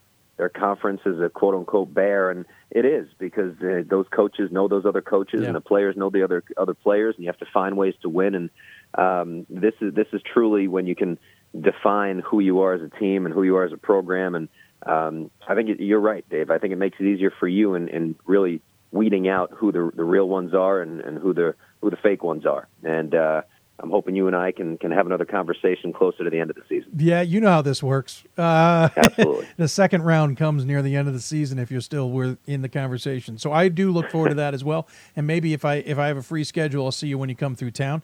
Though the way you recruit, Coach, you ought to be calling me more often. I didn't realize how much you're down in this neck of the woods. Um, so give me a call next time you're recruiting. Will do. Awesome, Coach. Take care, and we'll talk to you soon. Thanks, Dave. Absolutely. Bye-bye. Guy Rancourt joining us here on the City of Salem Hoopsville Hotline. I uh, appreciate him taking the time. Fascinating insight on a squad I haven't had a chance to really appreciate, apparently.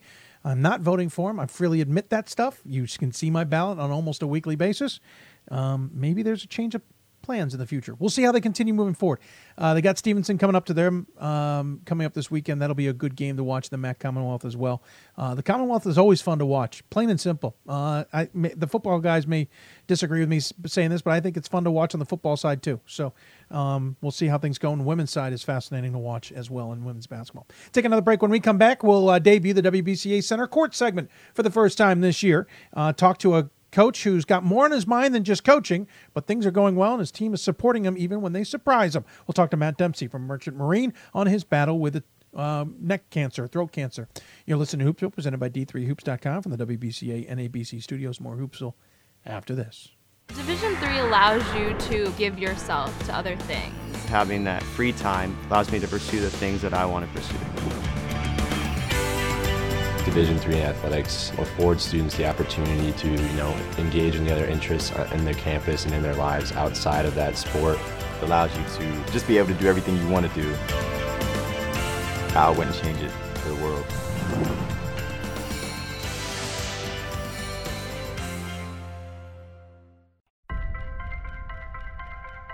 I'm a Division three student athlete, and I know how powerful words can be. The term gay doesn't mean stupid, lame, or less than. So I pledge to speak up if I hear the term gay used in a derogatory way or any other homophobic terms. If you can play, you can play in Division three. I'm a Division three student athlete, and my teammates unconditionally accepted me as part of their family. So now I pledge to do the same for others. If you can play, you can play in Division three. I used to never really talk, ever. Uh, I was afraid if I said something wrong, everyone would laugh at me. But then I started to play golf with Special Olympics. It helped me to find my voice.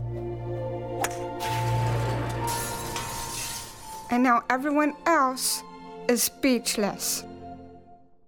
We've got more schools than Division one, more fans than Division two, and more upsets than March Madness.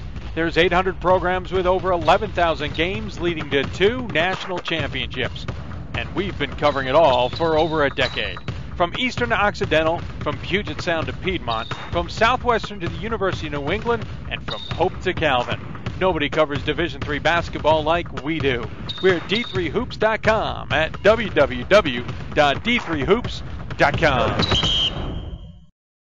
Division three allows you to give yourself to other things. Having that free time allows me to pursue the things that I want to pursue. Division three athletics affords students the opportunity to, you know, engage in the other interests in their campus and in their lives outside of that sport. It allows you to just be able to do everything you want to do. I wouldn't change it for the world.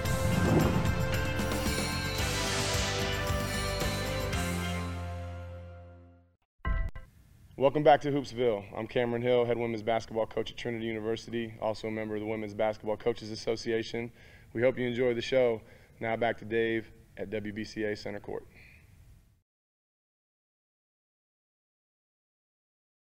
Thanks, Coach. Appreciate you taking the time to do that. Uh, nice little feature there from W B C A members around the country. We'll hopefully hear from more of them throughout the season as well. Cameron Hill, of course, at Trinity. Appreciate him taking the time. This is the W B C A Center Court segment, an opportunity for us to talk to a coach uh, on the women's basketball side of things who is either doing something special off the court, is involved in something unique off the court, or is going through something that we want to talk about, or has something on their team. Whatever the case may be, it's not necessarily about basketball. It's more about them.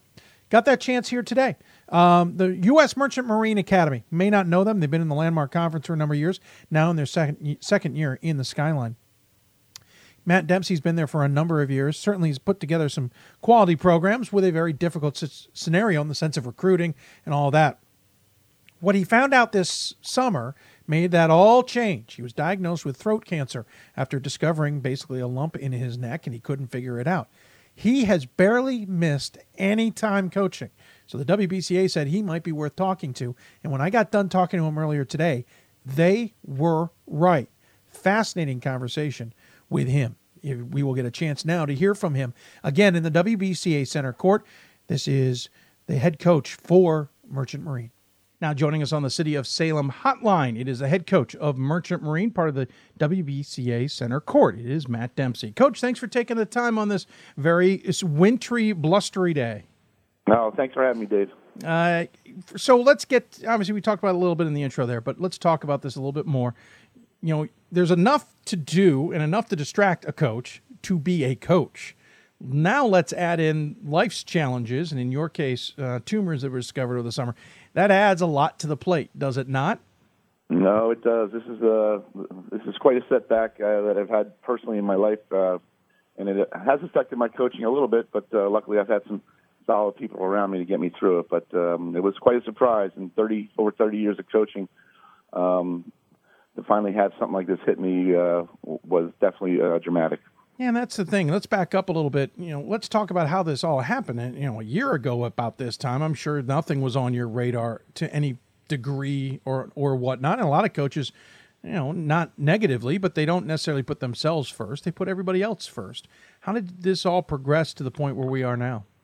It actually, um, I actually felt a lump in my neck, you know, watching college hoops um, after our season was over. I was home watching uh, the N C double A tournament in March, and and. Uh, felt the lump and, and thought it was a little weird. Went to my doctor, and he, he prescribed uh, some medication for like swollen glands, thinking it was some kind of flu bug. So of course, you know, being stubborn like I am, kind of fought it for, for a month or two, and then it never went down. And um, I finally went back to the doctor, and he sent me to the uh, ears, nose, and throat specialist, who immediately biopsied it and and recognized uh, that it was cancerous. And and uh, then we were on our way to thinking about starting treatments in the in the summertime, and that's where it's where it all started. What was how? I guess what the doctors say, you know, and I don't want to go into the details, but I mean, what what was their prognosis uh, for you in this, and and at what point was the decision made that yeah, I can keep going with the coaching? Well, it, it, they were very very supportive, very positive. Um, It's a great team of doctors uh, here in Long Island that looked after me. Uh, they all worked together, which was great. Um, I had to have um, seven straight weeks every day of radiation, which was, was difficult for a drive, you know, over a half-hour drive, just to have uh, basically fifteen minutes of radiation every single day. So that was that was tough. And then the, ke- uh, the chemo treatments were once every three weeks or three straight weeks or three straight times. So it was, um, you know, a few months. Um, so the chemo, again, wasn't that bad. The radiation was a pain. And then now I'm finding that the accumulation of both yeah. um, after the treatments were over were, uh, you know, kind of set me back a little bit. But uh, I still had enough strength to come back. I had a really good supportive team at, at work, too, with our administration, fellow coaches, and, and uh, support staff. And, and uh, luckily I'm in a really great place to uh, to fight this disease. Yeah, that's the question, is how much more do you suspect this fight will take you, I assume, through the rest of this season? In other words, when do you get your break? Well, right now I'm, I'm technically on, on the mend. So, I'm, okay. you know, I'm still not one hundred percent cleared cancer-free, but I'm, I'm pretty close. The doctors are very optimistic. I have another P E T scan to, uh, to make sure that all the cancer is gone. And then it'll take several months to get back to, uh, to one hundred percent. So, you know, I lost some weight, lost some appetite, um, lot of, lot of negatives in there, but overall, Um, really, really happy, obviously, to, to beat cancer and, and to be on the mend, and, and looking forward to getting stronger each day. Certainly don't want this to come across any other way, but the, you almost a joke there. Hey, you, you got lost some weight.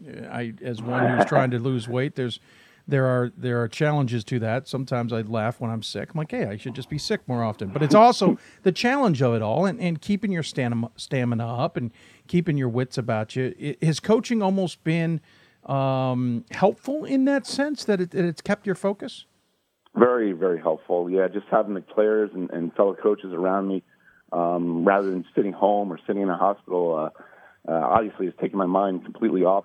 Um, I'm still fatigued and, yeah. and get a little run down, but uh, mentally I'm, I'm really strong. And and, um, and again, I have a great support group. The team has been fabulous with, with that, and just getting me through each day. And my assistant coach, Alexis Shields, I, I you know, I couldn't ask for a better assistant coach in, in the world, and she's been great uh, every step of the way, uh, and every step of the way with me at the Merchant Marine Academy for the last ten years, by the way. Did it ever cross your mind, you know what, let's let's take a break. Let's take this year, give your assistant coach a chance to run the program, or did you need this? Um, I needed it, but I also thought about it, too, and, and people have hinted at me, well, just, just relax. Obviously, there's more important things. Take care of your body, and, uh, you know, all the usual supportive comments like that. But then I just, I don't know, I'm just kind of a kind of a worker. I need to be around people. I need to be around the gym and around the girls and the team. And uh, um, I feel it's really actually helped me get through this a lot better than sitting at home or, or, or not doing what I love to do. Yeah, I can certainly understand that. It, is this one of those, hey, you caught it early, hey, you know, know your body, see your doctor type stories? Very much, yeah. It, it, along those lines, like I said, I'm kind of stubborn. Now I'm Um, you know, anything, anytime I'm going to get sick from now on, I'm going to go to the doctors. Before, I used to fight it for weeks or months, and, and until, uh, you know, the body kind of heals itself. Uh, as you get up there in age, you know, I'm only fifty-five, but uh, as you get up there in age, um, you know, your body doesn't fight things as, as strong as they did when you're thirty or forty. So, uh, um, I've got to, I've got to trust the doctors and trust, uh, uh, trusting them that they'll, they'll get me through all these little, little bumps. And then obviously a big one like this too. And and really, this isn't one of those where, you know, anything in your life could have been done differently, and that's not a sh- necessarily a negative. It's just this happens sometimes randomly. How hard was that to deal with? Actually, it was very, very frustrating because um, with throat cancer and, and neck cancer, which I have, they immediately think that I was a smoker, and they never, yeah. I never smoked a day in my life. So the doctors are looking at me like I had three heads going, yeah, right, you, you definitely have smoked. I'm like, no, I've never have. So it's it's so random and fluky that uh, this could happen to anybody, and, and different types of cancers obviously pop up in the body for various reasons. And this one, uh, they had no reason behind it, no hereditary um, problems, and obviously and the smoking issue is not a problem. So um, it, it kind of came out of the blue, but we're fighting it, and it's a good fight so far. Um, the team certainly rallied around you. No surprise there. Uh, that's almost status quo. But they always, every team finds a different way to honor you, got uh, honor their coach or someone they know who's battling. Back in uh, mid-December, the team dedicated a game to you in the sense of trying to get the the word out, for, for lack of a better description, but also uh, to kind of honor you as well. How did that all come about? Um, totally out of the blue for me. To, to, of course. Of course. Honestly, as far as I, I show up at the game, we're ready to play. I mean, where's the team? And then they start warming up in these white shirts, and they, I have no idea what's going on. I'm kind of getting antsy, going, what is going on here? And then they they, when I, they get closer to me for warm-ups. It says for coach with a heart on it, um, which is pretty special. And um, each of them gave me a hug. Finally, my assistant and our athletic trainer, Melinda, told me what was going on, and, and Joe Guster, our S I D, started taking pictures. So it was kind of a, just came out of the blue. It was so, so nice, so supportive. Uh, I obviously had some tears, and uh, it meant a lot to me. And certainly your daughter even surprised you. This one was definitely being cooked up behind the scenes. Yeah, behind the scenes, she comes out at uh, mid-court, and again, she had, instead of for coach, she had for dad. Yeah. Uh, which was very special and, and uh, very touching, and, uh, you know, to have my daughter there with, the, um, again, my girls, the team, was uh, was very special day. And you've hinted at this, but you know, the, there's efforts in the W B C A, obviously, with raising awareness for cancer. We've, we've talked about them, the Yao Foundation and, and many others. It, does this change um, how you've approached those things? Some coaches it doesn't. Some coaches it does. That's why I ask it. Do you plan on things in the future? Or is this one of those where it's it's just more personal, and what you guys do on your own is on your own? Actually, it, it, it's a little bit more of an eye-opener, obviously, when it affects you or someone very close to you and your family. So my father passed away from leukemia, so I, I kind of dealt with it before, and, and uh, our former athletic director went through a battle with uh, pancreatic cancer, so we we were battling it with her, and Um, I've always been supportive of, of this cause, um, even before it hit me, but uh, even now it, it means a little bit more. But uh, uh, we will continue to, to fight the various various forms of cancer and hopefully rid it uh, over time here. It's gonna it's gonna take some time and effort, but um, seems like a lot of people are behind it, and that's that's con- it's continuing to grow, which is great. Yeah, well, congratulations on the fight, to be sure. We'll talk more about the uh, W B C A Center Court part of this at the end when we bring up our usual Uh, fun, fast-fire questions, but I want to kind of pivot to your team here, because despite all this, Coach, you're off to an uh, an eight and two season, having obviously a, a pretty good run of it, as it were. Uh, mm-hmm. Getting into conference play here, our first game has been delayed, no surprise, due to the weather. But you've got to be pretty thrilled with how this this season has transpired, and you got to be pretty thrilled with how the team has rallied, despite, as they would say, the distractions. Yeah, they, they've handled it well. Our kids, um, you know, being a military-type uh, institution, they they handle things, handle adversity well, and this was no different. Um, they're, they're a resilient group, and, and they bonded together, not just because of me, but because of each other and, and their love for basketball. And, and uh, we continue to get better. And like I said, my assistant, Alexis Shields, has been doing a terrific job of picking up when I'm not one hundred percent. She takes over the reins, and, and I'm very, very comfortable with that. Um, so overall, it's been it's been great. Starting out eight and two is, is awesome, and we're uh, we're hoping to keep building on this uh, success that we're having. Oh, eight and two is pretty outstanding. I should have played uh, Sarah Lawrence uh, uh, last night, just uh, mm-hmm. postponed, obviously, with this weather uh, pending. Um, mm-hmm. You'll make it up here in a few days. You do have Mount Saint Mary's ahead of you, but what we should point out, Coach, is this is the first season. Uh, I think it is the first season uh, back into the Skyline. Uh, having been yeah, second in the season, second season, second, you're right. No, nope, I'm seeing that a little misprint on our own website. Um, second season back in the Skyline after years being in the Landmark Conference, where obviously I got familiar with Merchant Marine. Um, what's it like to to kind of readjust to a different conference slate, different travel schedule, and all that? I I know it's been a year, but I assume you're still kind of making adjustments. Yeah, we are, and we're very happy to be in the Skyline. Uh, the Landmark was great; it was great for us, uh, you know, academically and and. Uh, Uh, to compete against such, such great institutions with high-quality basketball. Um, but there's a lot of good schools in the Skyline, and also travel is um, is much less, which is great for our, our students not being able to miss class. Um, so it's a, it was a big reason why uh, we moved to the Skyline, and it's been uh, it's worked out great. We made the playoffs last season, ended up losing to Stage College, who uh, was the eventual champion of our league last year. Um, and uh, so you know, we, we fought really hard last year and made some good strides in the Skyline, and we're hoping to, to keep making progress. Certainly losing to Sage, who has, has been very strong in the Skyline, isn't something to, to shake a stick at any at any way, shape, or form. But what do you? How do you see things lining up this season? Is Sage uh, vulnerable, as it were, so that you might be able to actually, knock them off, or what do you think? Actually, Sage, we, we can knock them off because they're out of our league. Oh, that's right. right they're they, out, they, too. They, they moved out. So All these Westbury changes. And, yeah, Old Westbury, Mount Saint Mary's, Farmingdale, those have been the teams that have been uh, towards the top of our league this year, along with us. So, uh It, it kind of shaping up like uh, the four of us would, yeah. will be battling it out, and hopefully, uh, you know, like I said, we will make the playoffs, we'll get the top six teams, and then we'll uh, we'll see what happens after that. I forgot Sage made the quick pull uh, and jumped into mm-hmm. the Empire Eight. I can't keep up with the changes even when I'm paying attention. Uh, yeah. So sorry about that, but sure, yeah, it certainly makes things a little interesting and opened up a little bit of uh, of the schedule a little bit for yourselves as well. What what's the ultimate goal here? I mean, a lot of teams, you know, hey, we want to win a national championship. We want to make the N C double A tournament. We want to make the Final Four. We want to win a conference tournament. We just want to have a fun season. What's the mm-hmm. ultimate goal for this program? Well, we've raised the bar a little bit. You know, making the playoffs was key for us last year, and now uh, trying to qualify for the national, uh, you know, for the N C double A tournament is, is the next step. So realistically, to, to say I'd like to win a national championship. It sounds great, but uh, it's a little unrealistic right now with our program okay. um, because I have seen the top ten teams in the country and, and played against some of them over yeah. the years, and, and uh, it's a different. But we've got girls that are willing to fight and improve and get better.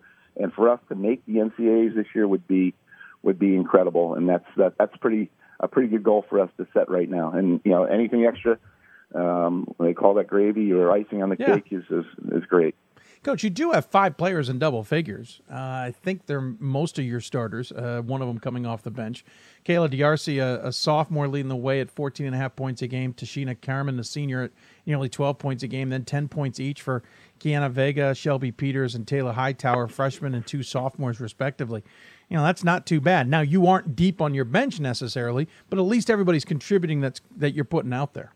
That's that's exactly right. We're not a deep team, but the players that we have that get on the floor are, are contributing and, and playing well and bonding well, and and um, you know we we don't have a lot of weaknesses, which is nice. We have a little bit of size, a little bit of speed, you know, decent shooters, and and uh, so it's nice to have a little bit uh, of everything. Uh, we're not overly strong in one area. You know, it's not like we're going to press you for forty minutes because we're not deep enough, um, but we're not going to sit back in the zone and just uh, and just take it either. So we're Uh, we've got a good good mix of uh, of athletes and players, and, and they're very smart. We also have uh, two good seniors, Tachina Carmen and Gabrielle Salazar, have been leading the way. And then it drops off to we have we have a lot of underclassmen, so the future looks bright, um, even though we're going to lose two two great kids yeah, Sal- after the season's over. Salazar leading the team at nearly four assists a game. Should also point out Peters and Hightower are averaging double-doubles, ten point one and ten point nine for Peters. Uh, ten oh and, and ten three for Hightower in, in points and rebounds. Not not shabby either when you have that kind of ability, and we certainly look forward to seeing how they do the rest of the way. Uh, I I know they're proud of you. I'm sure you're proud of them. Yeah, I really am, and, and uh, to have those those guys put the numbers up is important because um, a lot of teams been, you know, zeroing in on Kaylee D'Arcy, who was uh, uh, an all-conference player last year, and she was actually the Rookie of the Year in, in our league in the Skyline. So um, she's been key. Um, and, and she will be, um, you know, a focus for, for opposing teams coming up as we keep progressing through the Skyline Conference. Well, Coach, I appreciate you taking the time, but before we let you go on this W B C A Center Court segment, we got to do the uh, eight or so questions we always ask every coach. So I hope you can uh, have a little fun with us uh, on this. Uh, they're quick fire. Don't want you to overthink them too much, but uh, at least we get to hear the different answers from different coaches and get a different feel for everybody. I'll try my best, Dave. No, they're not too complicated, I promise you. uh, I mean, I had to make them up, so they can't be that okay. complicated. Uh, first off, favorite thing about coaching, especially in Division three, we should point out you have previous experience at Navy and, and elsewhere, but especially what's your favorite thing at D three? Just the relationships with the players. It's just amazing, and it, it grows every year. And, and um, had I've had a lot of relationships over the years. Like I said, I've been coaching for over thirty, so I've met a lot of players, and then uh, we've got a good group here at the Merchant Marine Academy. What's your biggest pet peeve? Um, laziness, I guess, mm-hmm. would be one, because we've got some players that are talented, and I've coached a lot of talent over the years, and to see someone not reach their ex- full expectations is, is frustrating. Uh, this is kind of a two-part question. What's your favorite rule or nuance to the game? Ooh, I like moving the ball, um, you know, under a minute to go to half court. You know, that kind of that sets things up, makes things a little bit more interesting towards the game. So I would say, um, you know, advancing the ball uh, to midcourt is definitely a rule I'm in favor of. So that, that's a good one. And the second part of that would be, if there were, if you had the ability, what rule would you either add, remove, or change? Uh, taking the charge, the charge zone, um, you know, the arc area under the basket. I think it's a great rule, but um, I'm not sure if the officials all are on the same page with it. So that one's a little, you know, can be a little iffy at times, knowing knowing who's sliding over and who's the secondary player taking the charge and where the arc is, and and, and so to speak, that that's a little uh, little suspect. Sure. Uh, what, do you have any pregame rituals or superstitions? Um, I don't. I don't really. I used to, as a player, had had several, um, but as a coach, I I don't have any. Um, not yet. Maybe I'll develop one. A fun one from the player days. Uh, just, you know, what, what we eat and uh-huh. how you, what socks you'd wear and yep. things like that, but nothing, nothing over the top, just the typical, you know, player, player rituals. Uh, you've certainly had your travel days uh, wherever you've coached, especially in the Landmark with long hauls to D C. What's the craziest travel experience you had? Oof. Well, at Navy, we went to Hawaii, so that was, that was no, that's crazy. Nothing just bad about that. The, the, the, that was great. It's crazy. Plus you were on a C one thirty. But the, uh, you know, just, we've had a few. I've had vans break down, and, and you had to pile into one van. That, that's been one. I've oh, had boy. battling snowstorms, going to Juniata in the Landmark Conference. That was that was always a difficult uh, place yeah. to play because it was so far and always so cold with, with the weather. So those are a couple examples, I guess. Cool. Uh, how would your assistant describe you as a coach? Um, probably meticulous and, and uh, maybe two. Um, need to calm down a little bit and relax, and and, uh, and I definitely have seen my ways there. I've, I've taken not a slower and uh, approach, but uh, um, kind of a sit back and, and watch before I before I speak approach. So that's that's helped me a lot. uh, what do you tell a recruit that gets them excited and, and maybe wants them to commit to Merchant Marine, which I realize is far more difficult when it comes to recruiting? But what what might be the the one little thing you might say to them that gets them going?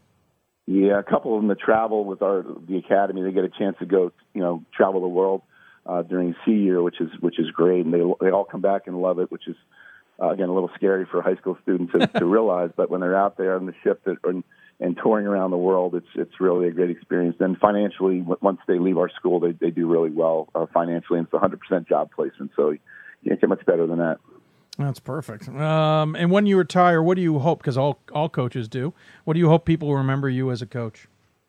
Oh, I just hope they remember me as a winner and a hard worker, um, and someone who just cared about the players and not just about the game. Um, more so about the players.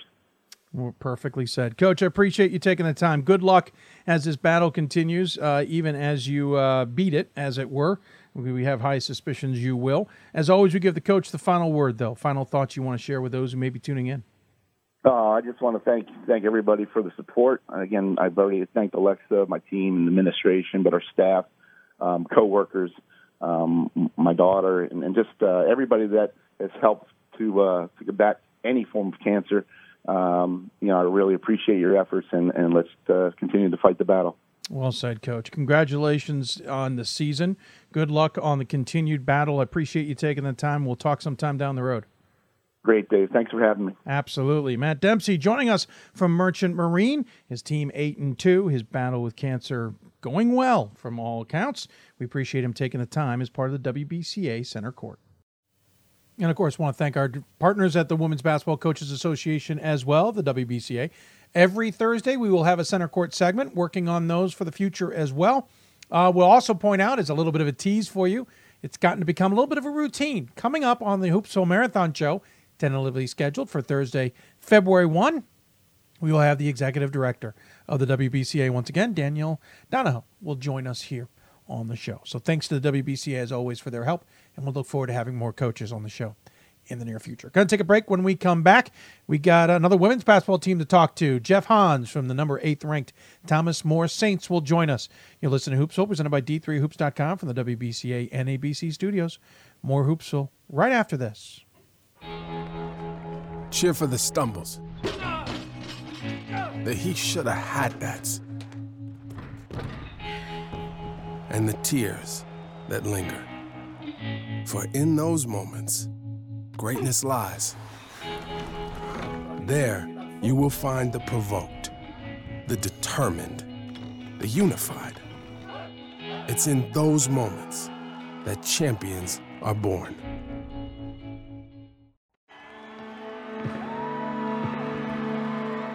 Great moments are born from great opportunity. That's what you have here tonight. That's what you've earned here tonight. This is your time. Now go out there and take it.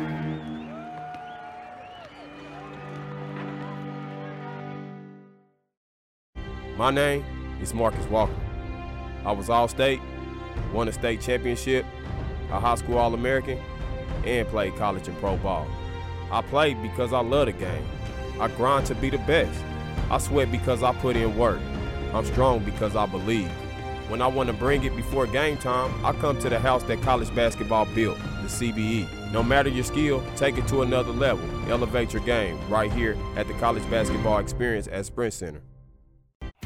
Something I discovered in myself is that if I have a goal, I can accomplish it. It's a well-rounded experience.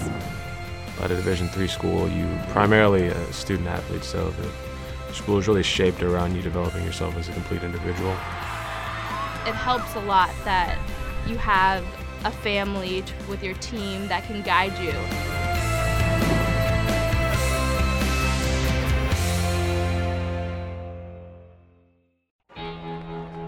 Cheer for the stumbles, the he should have had that's, and the tears that linger. For in those moments, greatness lies. There, you will find the provoked, the determined, the unified. It's in those moments that champions are born. And welcome back to Hoopsville, everybody. Hope you're enjoying the show. Running a little bit behind, so we're going to get into this real quick. Uh, still have Skidmore men's basketball coach Joe Burke coming up on the show. Um, one of the things that, that I caught my eye this season is how well Thomas More women's basketball is playing. That's not a, a, a to say they aren't playing well. They are a good program. They've been a good program for a long period of time. I think a lot of people just had a lot of questions. What is this program going to be like after Sydney Moss has, has graduated? Last year, obviously an unfortunate loss at home against Hope early in the N C double A tournament by their standards, ended that season. We forget that Thomas More was good before Sydney Moss got there. They're good now. They have one loss in the season. It ended an incredible five-year run of regular season wins, but they lost to a top school in Rochester. They just got past Christopher Newport at a tournament in Honolulu. Thomas More is a good program that's going to be in this national conversation, at least for some time to come. But I always like to figure out what the coach is thinking. We don't get to talk to Thomas More usually at the beginning of this or the middle of the season. We've we've talked to him at the beginning when they're the preseason number one and an easy choice to make. We talk to him near the end of the season when we know we're going to talk to him. Talk to him at the midpoint. That's where I wanted to hear what was going on. Coming off a dominating win against Westminster, I was curious how Thomas More was doing, and earlier today their head coach joined me on the show to talk about it. Now joining us on the City of Salem hotline is the head coach of the Thomas More Saints, Coach Jeff Hans. Coach, thanks for taking the time. Well, thanks for having me on, Dave. Uh, it's been a while since we've talked to you, and admittedly, because I, I gambled last year and, and I lost. But at the same time, you guys uh, lost a little earlier in the N C double A tournament. I'm kind of curious if, if a loss like that last year, especially at home in the tournament, is a one that can spur a program into this season. Is that something that is still being used as motivation, or have you moved on so much that you have forgotten about it altogether? I think early on we, we were using it as motivation over the spring, summer, and you know the players were working working out and doing stuff on their own to um, hopefully making sure that doesn't happen again this year, especially at home. You know, we, we we've been so good here at Thomas More and in the Connor Convocation Center, yeah. and and Hope and Hope beat us. They came in here and they did exactly what they needed to, and and um, you know, it was a great game. Uh, we just could never get over the hump at that point in time. But uh, you know, I think our guys used that, and you know, we haven't talked much about it as, as we've progressed through this season because it's a new year, new team, new roles, uh, new seniors, new freshmen, and you know, we want to look forward, look out the, the front windshield. Sure, I understand that. You guys have always had that kind of forward thinking, and I know dwelling in the past is is a little rough. Did the Rochester loss, the second game of the season, almost help you kind of refocus on this season? Yeah, I think it did because, I mean, it's been so, so long since we lost a, a regular season game. Yeah. Um, you know, and, and these guys and, and myself and our community just, I mean, we expect to win, and that's how you want it to be. I mean, and not in a cocky way or an arrogant way. It's just you want to have that confidence. And, you know, to go up there and play Calvin first on the opening night and then watch uh, Rochester and Capital play and then have the opportunity to play at Rochester, who is ranked. Um, it's good for us because it sets us up for everything else later on, and you know, we had a chance to pull it out. Um, but Rochester played a great fourth quarter and and came back and, and, and beat us. And uh, you know, I think we learned and we took some things away from that game that have helped us in the beginning part of our conference, and then to also play Pikeville and N A I A school uh, and beat them on the road, and and then out in Hawaii. Uh, interestingly enough, ironic maybe, uh, the team you had last lost to was five years prior, almost to the date, was Calvin, who you had beaten in the game before. Uh, obviously, nobody related to that game was playing, but it's just kind of an interesting note. Um, the Rochester game also was assigned to me when I looked through the rest of the schedule. And not that you've ever been afraid to challenge anybody. You, you certainly haven't. But this season, you definitely looked like you, you went out and found some good matchups Uh, out of conference to kind of boost your resume to some degree. You played Calvin, who traditionally is a pretty darn good team. Obviously, Rochester is nationally ranked. Uh, Christopher Newport, and we'll talk a little more about that in a minute, but Christopher Newport on your schedule as well. It looked like you made a conscious effort to some degree, and I know scheduling's not that easy, but it's to some point it looked like you you you wanted something a little more out of this season.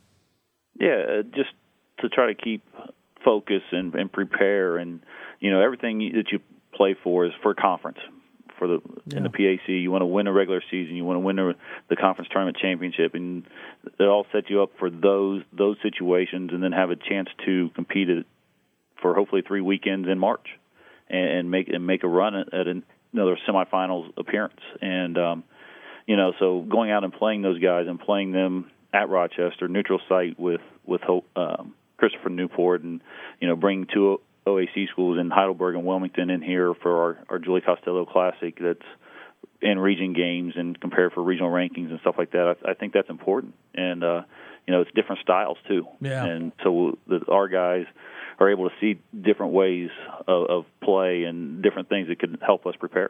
Of course, Christopher Newport game was in Hawaii. I feel horrible for you that you had to make that long trek to sunny and beautiful Hawaii Uh, to play some basketball before Christmas.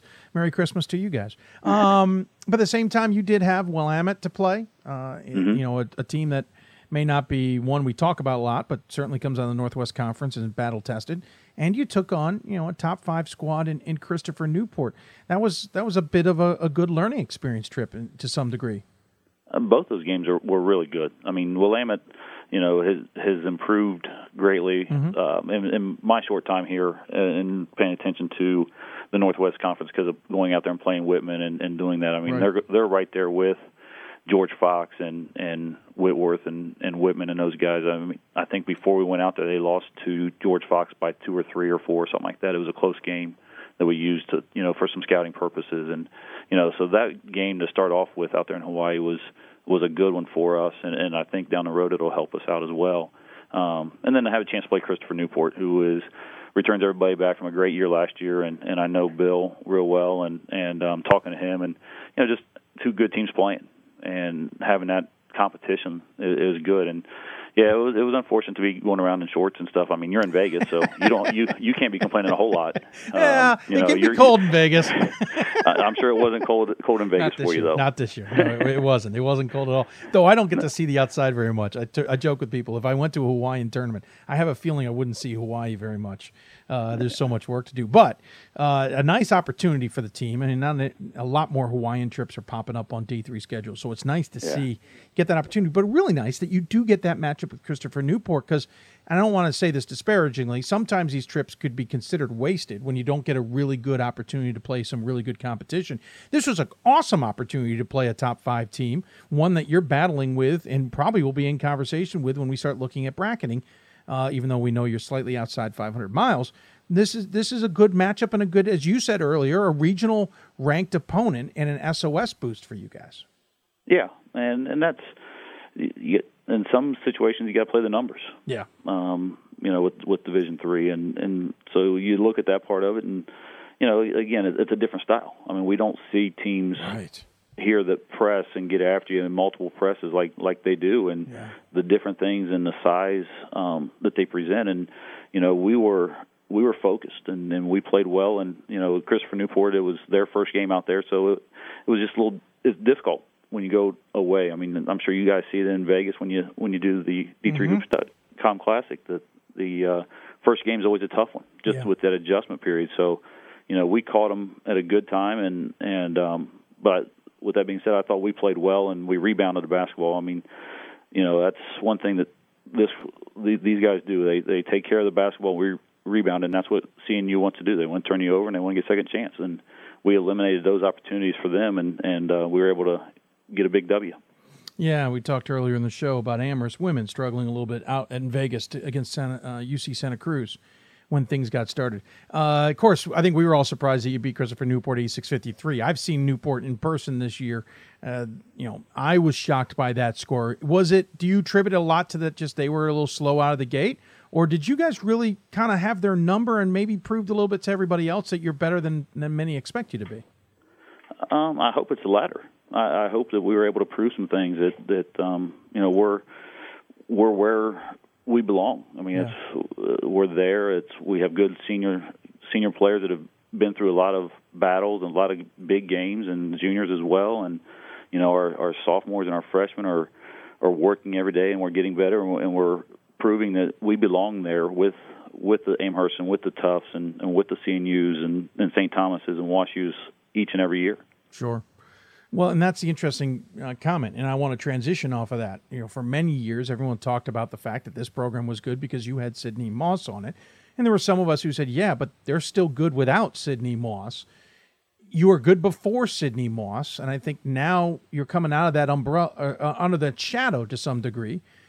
You still have Abby Owings on this team, which probably has a lot of people frustrated because she's mm-hmm. one of the better guards in the country, but you're also Madison Temple, who's a junior, scored her one thousandth point uh, uh, just the other day, um, seventeen and a half points a game. Abby Owings, as good as she is a distributor, she's scoring twelve points a game. You have a sophomore in Emily Schultz scoring ten points a game, and another senior in Nikki Kiernan scoring ten points a game. This this has never technically been the Sidney Moss show, and I think nowadays it feels to me like, especially this year, you're starting to be able to show that a little bit more than maybe even last year. Yeah, and that's...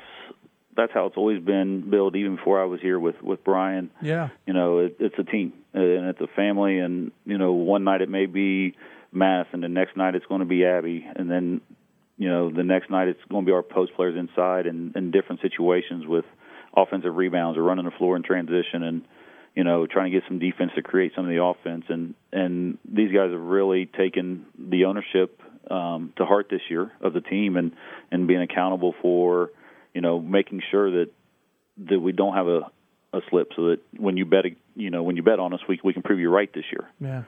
Um, you know, and that we can talk later on in, in, in March, hopefully. But uh, there's a lot of work to be done before that happens. Sure. And you know, we, we know that, and you know, I think we're ready for the challenge. Of course, you have seven freshmen who joined this squad. You have one in, in Brianna McNutt, who's one of the top scorers on the team. You have another in, in Hayden White, who started every game so far this season. So you, you're getting contributions uh, all the way down to the to the to the new players, and at the same time, that just shows you how much recruiting has been key for this program. Yeah, our location. I mean, being in Cincinnati, just south of Cincinnati, here in the Northern Kentucky area, and having good basketball. Um, across the river over in Cincinnati and here in North Kentucky, and then also being able to hit Lexington or Louisville uh, to get some recruits and, you know, the guys that can come in here and play right away. and be able to contribute, and whether it's five minutes or whether it's ten minutes, or, you know, like in Abby, Abby and Nikki and Madison's case, come in and start right away, and, and Hayden and what, what she's doing, and, you know, and fulfilling that role and getting getting players to, to buy into that role and how they can make the team better is uh, it's a tough thing to do, and and because these guys were all stars for their high school team. And a lot of yeah. coaches will tell you it's it's hard, but when when it works, it's it's something special. And sometimes uh, players, the smartest players, are the ones who know they can check. They need to check the ego to some degree in the locker room before they walk in the door, to some degree, because yeah, you might have been a star in high school, but that doesn't mean you are a star in college. You need to contribute as a team. Yeah, and that's and that's that's what's fun, trying to get everybody to mesh. Um, that's why we, we coach is. You know, the experiences, you know, you talk about mm. the Hawaii trip, and, I mean, just to be be together over there for five five or six days and, yeah. you know, go visit Pearl Harbor, um, wow. do a luau, and, you know, our, our we had a, a team dinner, had some food left over, and our guys took uh, took some food to the homeless while they were there, wow, wonderful. Um, you know, one night. So just to see our players do those type of things, um, it, it, it helps the educational experience for them, and, and that's why we're here. That's pretty cool. Um, let's talk about the conference before I let you go. Interesting battle at the top right now. Both you and Washington Jefferson, eleven and one overall, five and oh in conference play. You will face them coming up here in a little over a week. Uh, are they a little? They've always been a challenge. They've always been kind of the number two team in the conference. Are they? Um, do you think they're a little bit more of a challenge this season, or is this, uh, to lack of a better description, is this your conference to lose? No, I mean we haven't played them, so yeah. we got to go play them uh, next. Oh, Saturday. But I know you're already scouting them. uh, we we have Geneva. We have we have three tough road games, and for us to travel four and a half five hours, you know, and then W and J is the third one of those three between yeah. Saturday, Wednesday, and next Saturday. Um, you know, we can't overlook anybody sure. in, in that part of it, and uh, to have any letdowns. But I think I will, I've watched them a little bit on film here and there, and and you know they they've got a lot of players back. Um, they're a year older, and you know. Up there, it's t- it's a tough game. You yeah. know they they do well. They execute. Uh, Coach DeRuba does a, a very good job with their system, and you know we're looking looking forward to playing them. Just like I know they're looking forward uh, to playing us. Sure. Of course, you'll finish the season with them, and that makes me transition to the fact that this is the last season that this uh, the the university is in the P A C, and not to look too far ahead, but I know you got to look at at scheduling and considerations for the following seasons. How tough is next year already shaping up with, at least from our point of view, no word of a conference? Um, I mean, it's difficult, but we're working through it, just trying to get uh, as many games as we can. Yeah. You know, trying to trying to find games here, um, but we know we're going to be on the road a lot. Sure. Um, you know, and and we'll we'll go and play and do what we need to do um, to try to have a, have a chance to compete. Uh, are you disappointed you're leaving the conference, or are you excited about the future ahead?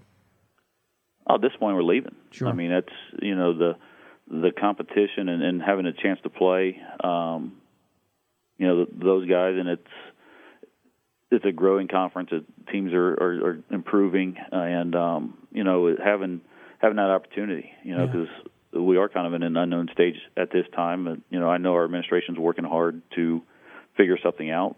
So, um, you know, we'll hopefully find something that will suit us, and, and um, we can have a chance to grow as a college, as an athletic department, and as an institution.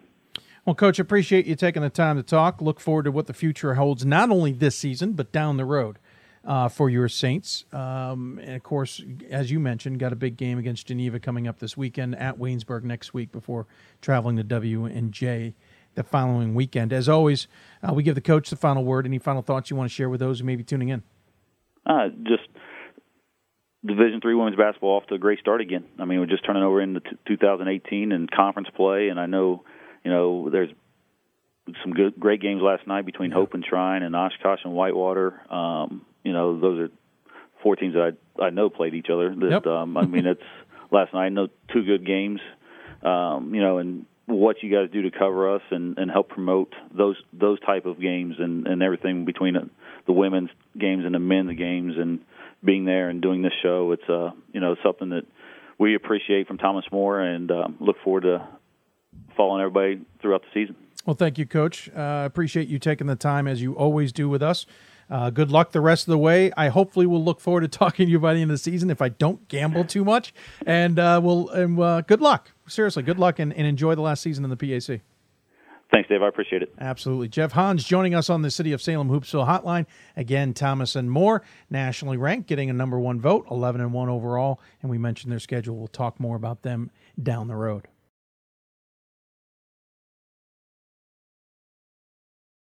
Be helpful if I hit the mic. Every once in a while, somebody, you're wondering why I'm talking, not hearing anything. I just forget to hit the little mic button.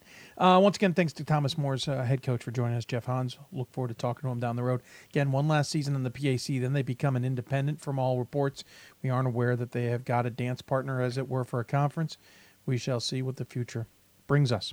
Going to switch gears. Going to talk men's basketball when we come back. We'll head up to New York State. Skidmore's men's basketball coach Joe Burke will join us. You're listening to Hoops Hope, presented by D three hoops dot com for the W B C A and N A B C studios. More Hoopsville after this.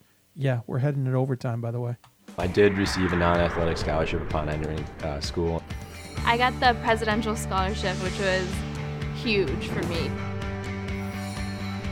I think there's more opportunities for academic scholarships in Division three. I did receive academic scholarships. Just being involved on campus, being a leader, all those things combined kind of get me recognized. It's a great experience for me.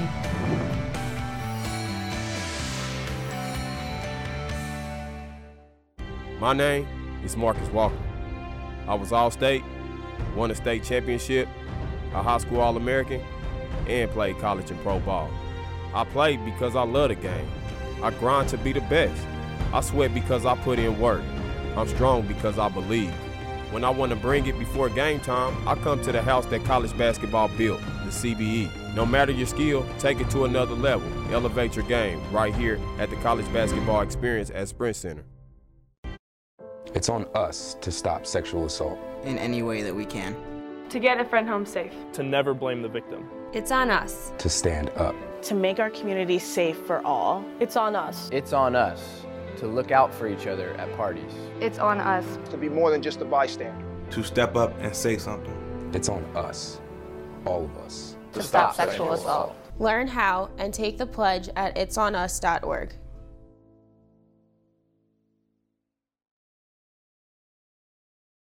We've got more schools than Division One, more fans than Division Two, and more upsets than March Madness. There's eight hundred programs with over eleven thousand games leading to two national championships. And we've been covering it all for over a decade. From Eastern to Occidental, from Puget Sound to Piedmont, from Southwestern to the University of New England, and from Hope to Calvin. Nobody covers Division three basketball like we do.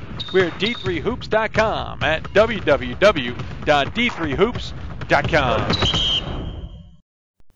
Welcome back to Hoopsville, everybody. Hope you're enjoying the show. If you got questions for us, uh, just a heads up. One more segment with an interview, and then we'll wrap up the show about about five minutes or so. Talking, I'll answer some questions. I got one on the email I'll certainly answer. But if you have questions or for us or our guest, uh, our final guest, um, you can email us, hoopsville at d three hoops dot com. You can also join us on Facebook at facebook dot com slash hoopsville. We're live streaming the show. Uh, simulcast of it. You can also tweet us at D three Hoopsville, hashtag Hoopsville. I think I mentioned that. Email us, Hoopsville at D three hoops dot com. That's how you do it. Little bells and whistles adding to the show. We're trying to have a little more fun with this as well. All right, so let's talk about the East region in men's basketball. I think it's a fascinating region this year. Uh, Saint John Fisher, despite maybe not the best start, is probably a scary team, especially if they get the right matchups. They're better than I think people expect. Rochester, I've always said I think is better than people thought after what they lost from last year. Going to be pretty good. I've also been high on Skidmore, still voting them in my top twenty-five, which if you have missed during this show, I have finally gotten it out and tweeted about it.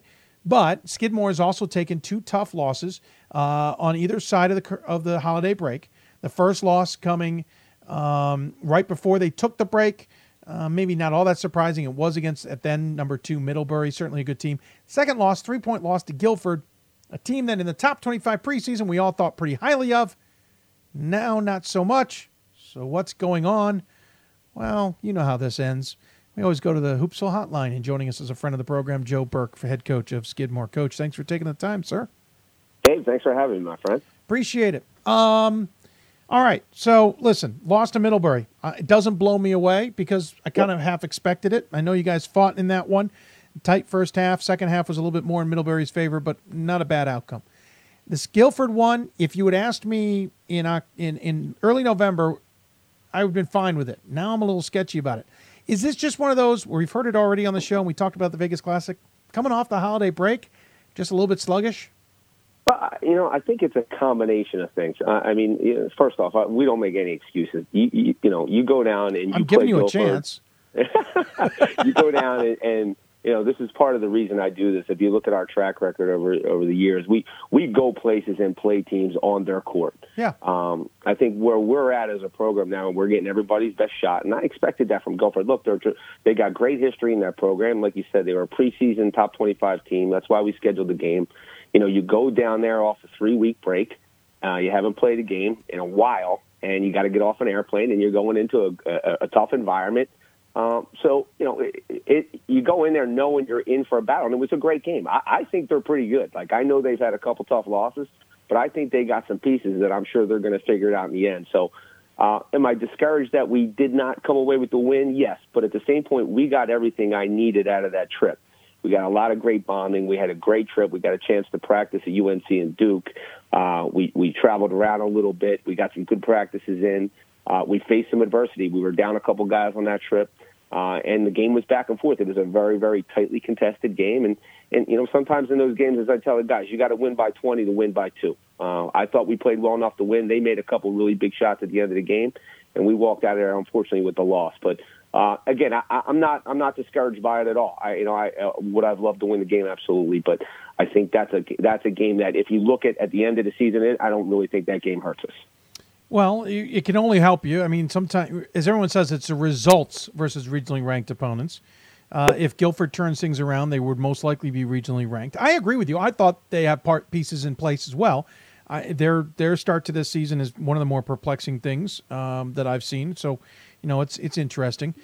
You have certainly some interesting pieces on this team. Uh, maybe I went out on a limb a little more than I needed to, but I basically uh, argued earlier in the season, or at least it stated it, that Rupkus was probably one of the better uh, players in the country at a, as at guard. He's more of a kind of a three. Maybe I'm wrong. Um, but you also have other pieces in this team, along with a who's who of, of challenging names to say. I feel like I'm having a flashback to the North Park men's soccer program. Um, granted, from Eastern Europe versus Northern. What is it about this squad that, A, you've been able to have some longevity here? You, you've kind of brought the program back into the conversation. It's not that long ago we were looking at eight and seventeen, but since then it's a program that's in the East region. So what's what is it about that you put in place that has kept the consistency? But what's also about this team that maybe this year you kind of break through where everybody's expecting you to break through? Does that mean any sense? Yeah, no, I, I, I think, you know, I, no, here's the thing with this group, and I think you got to take pretty well. We're, we're probably, we've had some really good teams here in the last three years, especially if you look at what we've yeah. done. I, and, and we'll talk more about the league, I'm sure, but our league oh, yeah. has been very good. And, you know, we won the outright league title three years in a row, and I think, you know, we probably lost seven or eight games in three years. And, and we take a lot of pride in that. There's a lot of pride in that. So, you know, we've built this thing. And, it, and what's happened now, Dave, is I think we're deeper than we've ever been. Uh, we have multiple ways to beat teams. Obviously, with this group in specific, you know, we lost a really good player last year.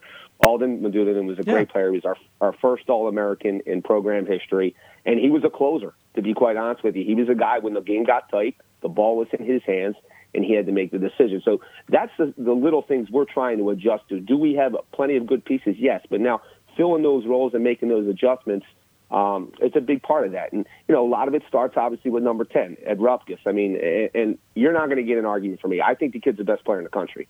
Uh, if you look at his numbers and what he does for us, I mean, I don't know. Too, he's a guard, and he could play the two. He could play the three. If I needed him to play the one, he would play the one.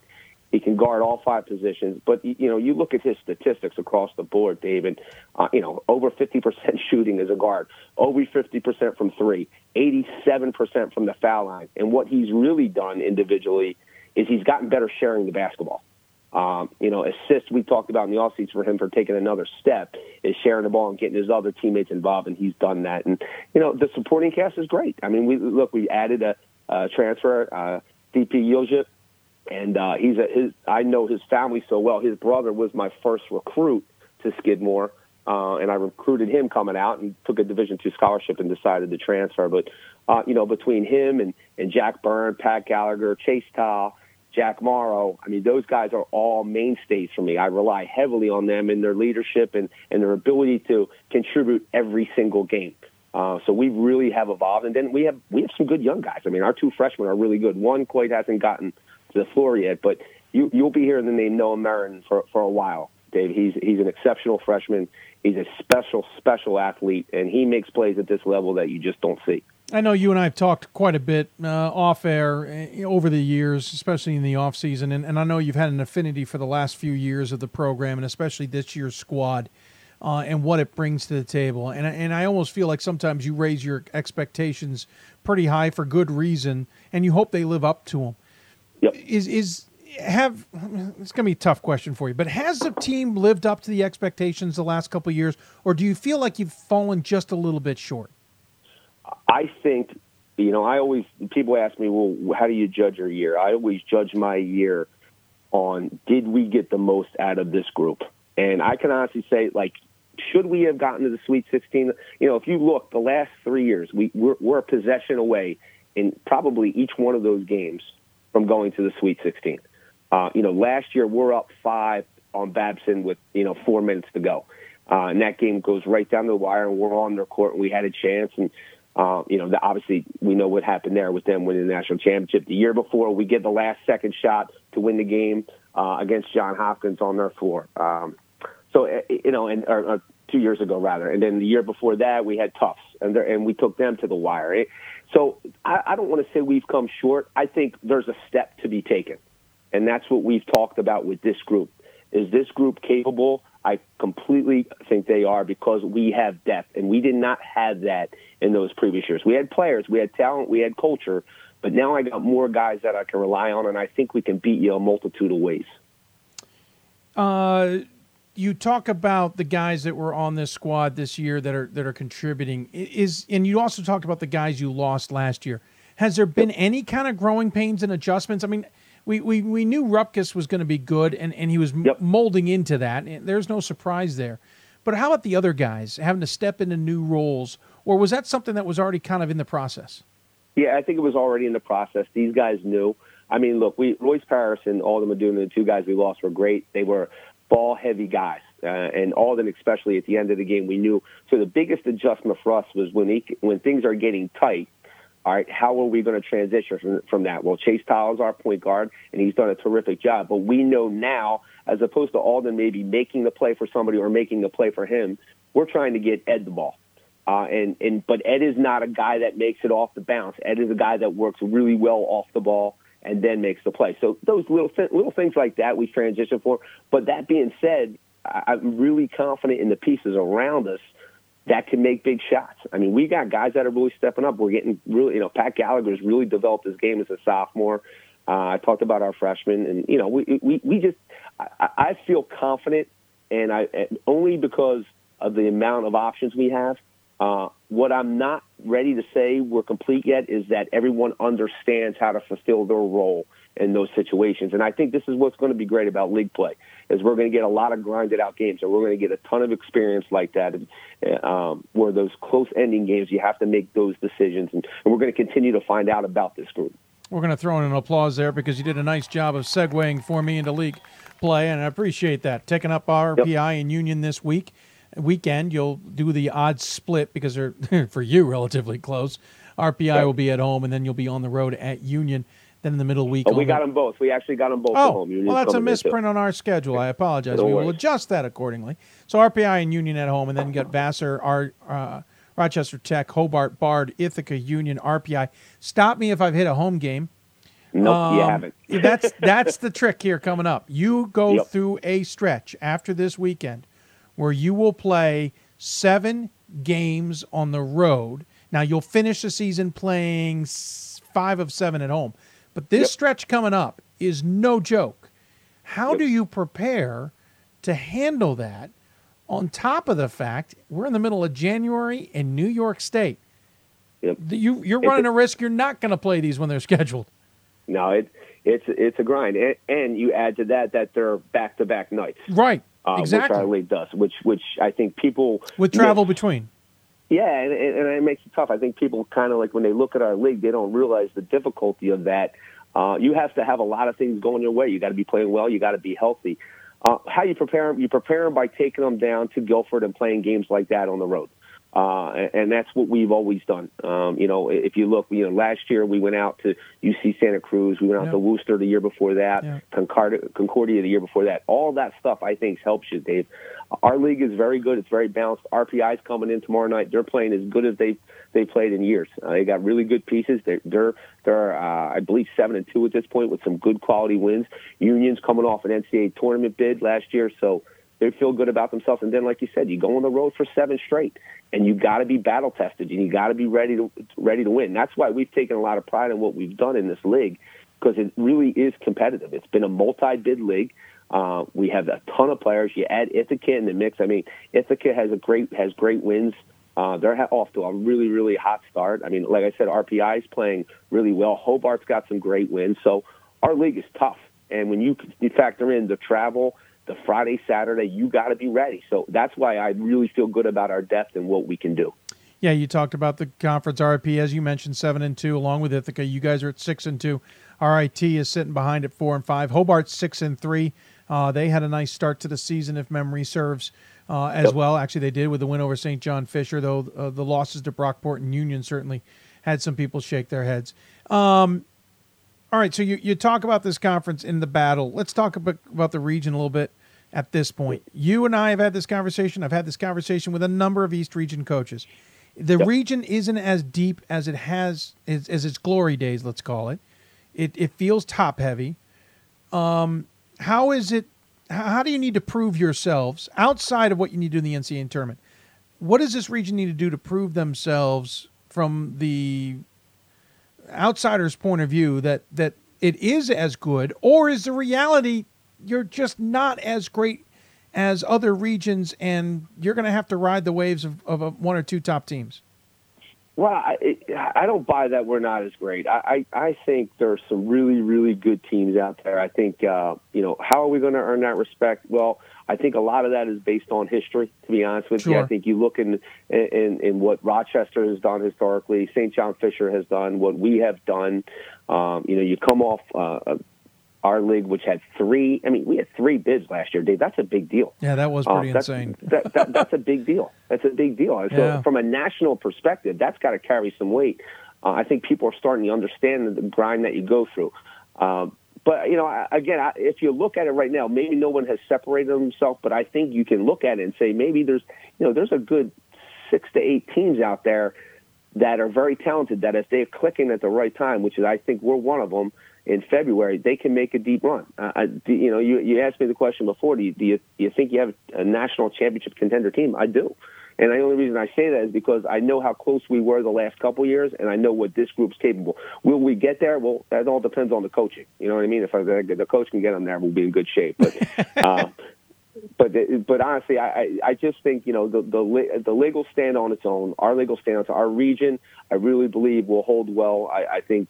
You know, we do have some good teams in, in, in the region, and I think they're gonna. You're gonna find that as the league go as the, as the year goes along, those, those the numbers, those win totals are going to go up, and then people will maybe look maybe look back and say, okay, you know what, this this this region is a lot stronger than people think. Well, listen, Rochester got to the to the Elite Eight, knocked on the door of the Final Four. We're a darn good team last year. Granted, different than last year. We know Saint John Fisher had a tremendous season last year, though different than last year. You guys knocked out by Babson in, in, in a game that you fought him to the end. No yep. knock there whatsoever. So certainly I'm not saying the East region isn't good. We, we've had some really good teams at the top, the, you know, but it's not as deep. It doesn't feel right. like it's as deep as some other regions or as it has been in the past. The the Suniac hasn't lived up to expectations more times than not. Uh, good conference, don't get me wrong. Yeah. Great conference. It just hasn't done what we expect. I guess that's kind of where I'm coming from. Yeah, well, and I'll say this to you, too. I, I, I kind of feel that, though, about some other regions, too. Oh, I, I just you're not the a, only one. Absolutely yeah, agree. I, I think there's a little more parity, you know, in the, in the East. And, you know, I, I just – I don't think – I think the landscape has changed a little bit. I think there's, yeah. a, there's more good teams yeah. and more teams that are capable now. And, uh, you know, I'm not sure I don't get to follow the Midwest as much, but – I just know from the East and and the, and the Mid-Atlantic, and that these teams are like, I look at Guilford, like I you know like maybe their record isn't what it should be. They're talented, man. Would you be surprised if they went on a great run at the end? Yeah, I wouldn't. I wouldn't. So you, you don't know. I think I think there's more parity than ever. Yes. In college basketball. Um, and I think that you know. So I think they're good. While we'll see some surprise at the end, I do think the cream will rise to the top. What is it about Skidmore you love so much? And I asked this with a premise that I think a lot of people knew that uh, you were you were courted, as it were, by for another job. And I don't know if you, whether you, you were asked for it. I don't know whether uh, you wanted to take it or not. I know you love Skidmore, though, because you and I have talked about that. And, and there's something about that area and that program that you've loved so much, despite your, your Navy background, having been an assistant coach there and, and coached elsewhere. What is it about Saratoga Springs? What is it about upstate New York, Skidmore, that, that has worked so well for you? Well, I think a number of things. I think when I took the job, David, it fit academically. You know, having been at Navy, had been at Cornell, yeah. recruiting that kind of student athlete. That was the first thing. The second thing was it was up and coming. Like, we weren't where we are now, but things were making progress, and, and not only athletically, but academically. I mm-hmm. think the profile of the school is, has risen every year. I mean, our business department is one of the best in the country. Uh, so things are really moving. Po- and then, again, you talk about this town. They, this, this, I mean, I, I know a lot of our follow- your followers have probably been to Saratoga. Hard to beat this as a college town. I mean, it's a tremendous place. Uh, you know, for the kids to come. The families love it. The campus is beautiful. It's a safe environment. Uh, and there's so much to do. So, you know, and for me, uh, my family loves it. You know, we found this place home, and, and, and my kids love the area. Uh, and, and I just love the community and the culture. And, and we've been able to build something special here, Dave, with the community, which, which I, you know, you never know the future. And, but I, I do love it here. And, and, I, you know, I love the school, and I love the, the, the student body, and I love the administration. But what we've established with the Saratoga community has been off the charts. Like, we'll have a great crowd tomorrow night. We have no students here. We will have a great crowd for the R B I game, just because this community has kind of embraced us and, and rallied around us. So, um, you know, and that's a big part of why we've had success. The kids, you know, recruits come here. They come to the games. They see the environment. There's not a game that's not crowded. The environment, you know, the, it's just there's a passion about the basketball that's been created, and, and that's how. And I and I take a lot of pride in that. Well, you certainly show it, and I appreciate you taking the time to talk about your squad and, and tell us a little bit more. Hopefully, we'll be talking about the Thoroughbreds uh, later in the season, and we'll get you back on the show to talk about the uh, all-name team.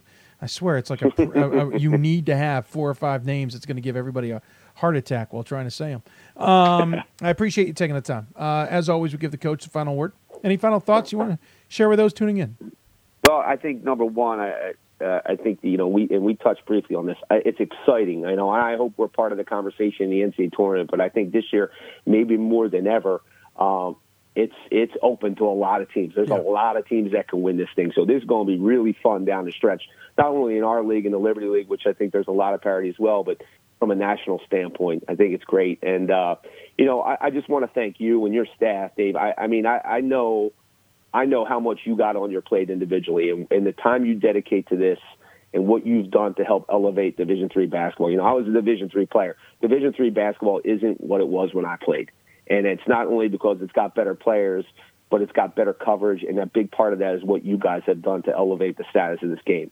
Uh, and I thank you for that, because it makes, you know, it makes my job easier, because kids now go and play in Division three is not, you know, a slight on anybody. You know, I, and I'll go back to Rutgers real quick. That kid had three Division one offers. He wanted to come to Skidmore, and a big part of that is how Division three basketball has really, really risen to risen, and uh, and a big part of that is because what you guys do and the amount of time you personally put into that, and I appreciate that. Well, thanks, Coach. Kind words, I really do appreciate. Uh, hopefully, we'll see each other in the near future. I know we'll talk, and uh, good luck the rest of the way, and enjoy the ride. Sounds good, brother. Thanks right, so much. Take care. Joe Burke joining us from Skidmore, uh, top twenty-five team on my ballot. Uh, I had them slipped a little bit down to twenty-three. You can see my ballot. I finally posted it on uh, D three Blogs.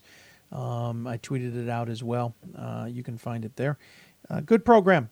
Going to be a pretty good team to watch. Um, East Region's fascinating. It's fascinating. I- I'm going to be interested to see how it plays out this season, to be sure. I'm not going to take a break. I'm going to go right into the finale of this show. Um, we got one question I want to answer. Uh, this comes from uh, Jake.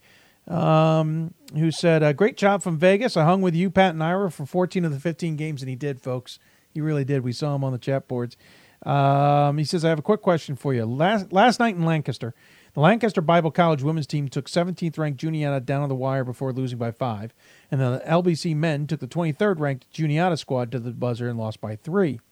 Are the Juniata squads that good from a ranking standpoint, or are or and are both L B C teams pretty solid this year?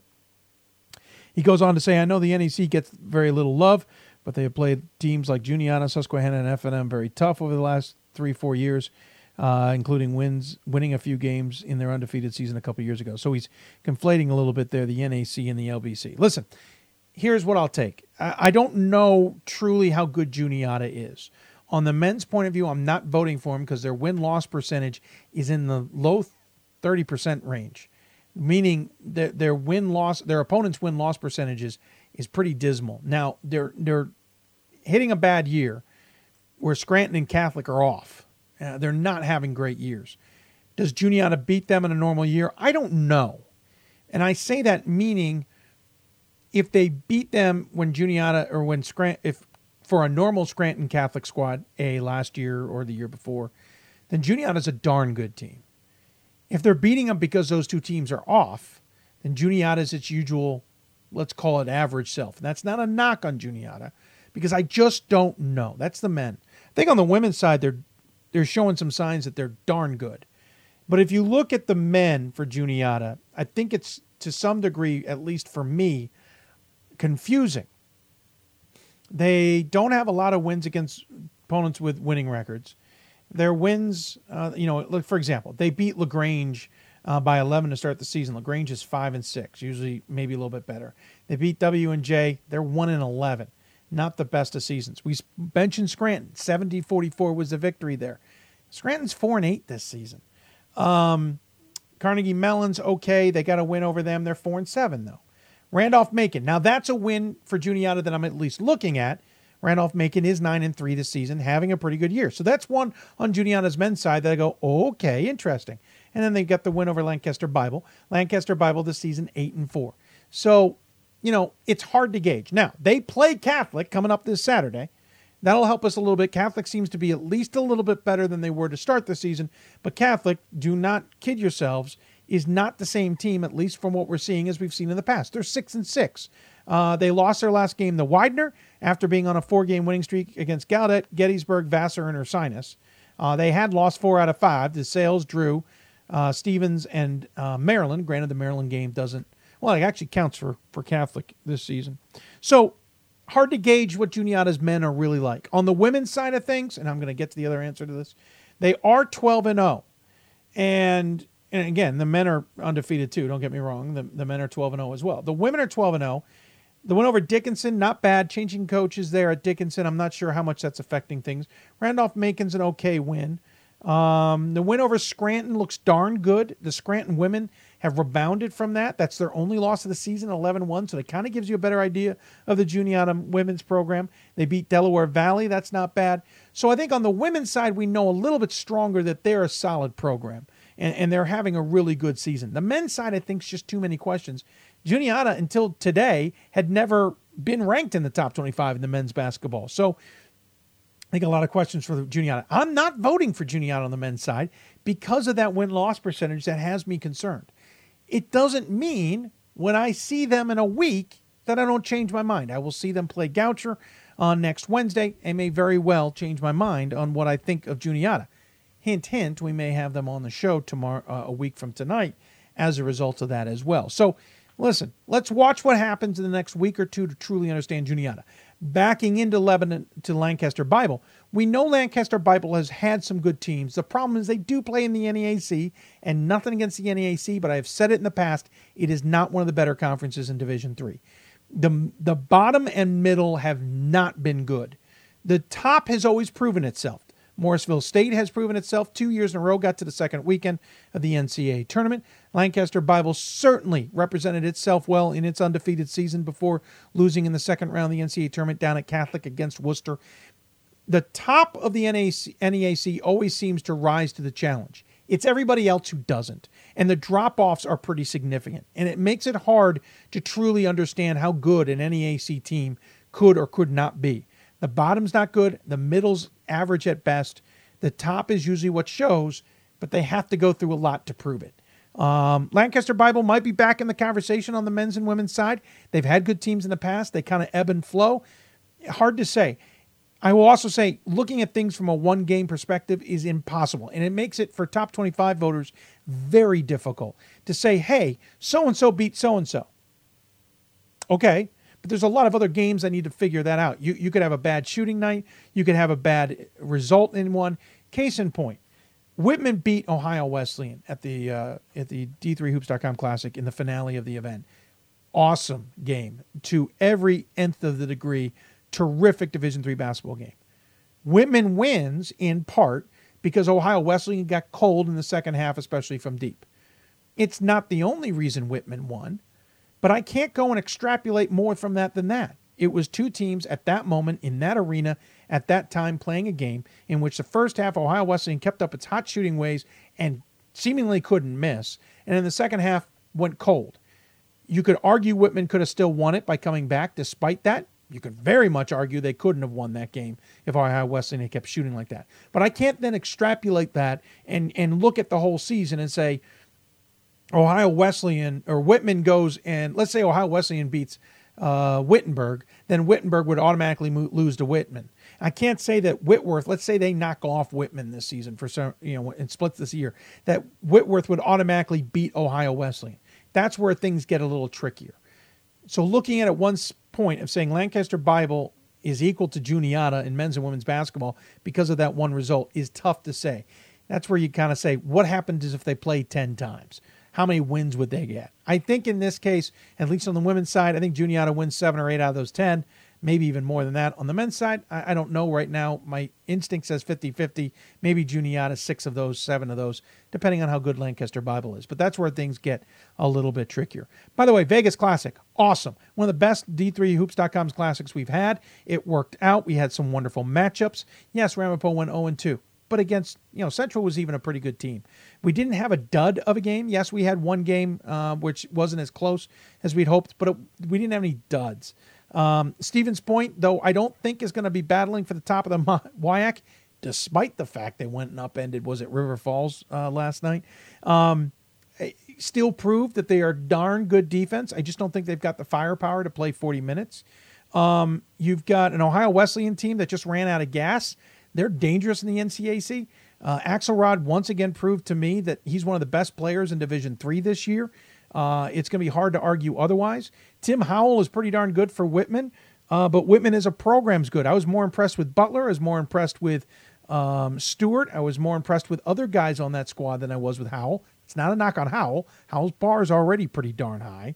But the scary part about Whitman is, except for Howell, everybody comes back next year, including two guys who are out with injuries right now. They reportedly will come back next year.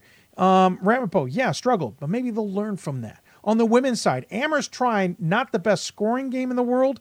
twenty-four points in the first half for Trine, twelve points total in the second half. Shows you how good that Amherst defense is. But Amherst also couldn't score a ton because they struggled against that Trine defense. Uh, we really had a great event. And if anybody's interested, I saw the initial list, those who've committed, those who are interested in next year. Let us know. We will get you in touch with Sport Tours and get you out to Vegas. It is an outstanding event that keeps getting better. More and more teams want to challenge themselves, and I'm thrilled at what we had this past year. I want to thank Ira Thor for coming out and helping Pat and I put that all together. I didn't end up doing any interviews. Um, that's not the end of the world. You all hear me a lot on the air uh, with this show doing interviews, so it, it keeps things fresh in case I ever have to go back and interview somebody. Um, at the same time, uh, Pat and Ira had figured it out while I was doing a lot of the production side. We kind of escalated or stepped up our game on the production side just a little bit, and then we wanted to focus on that.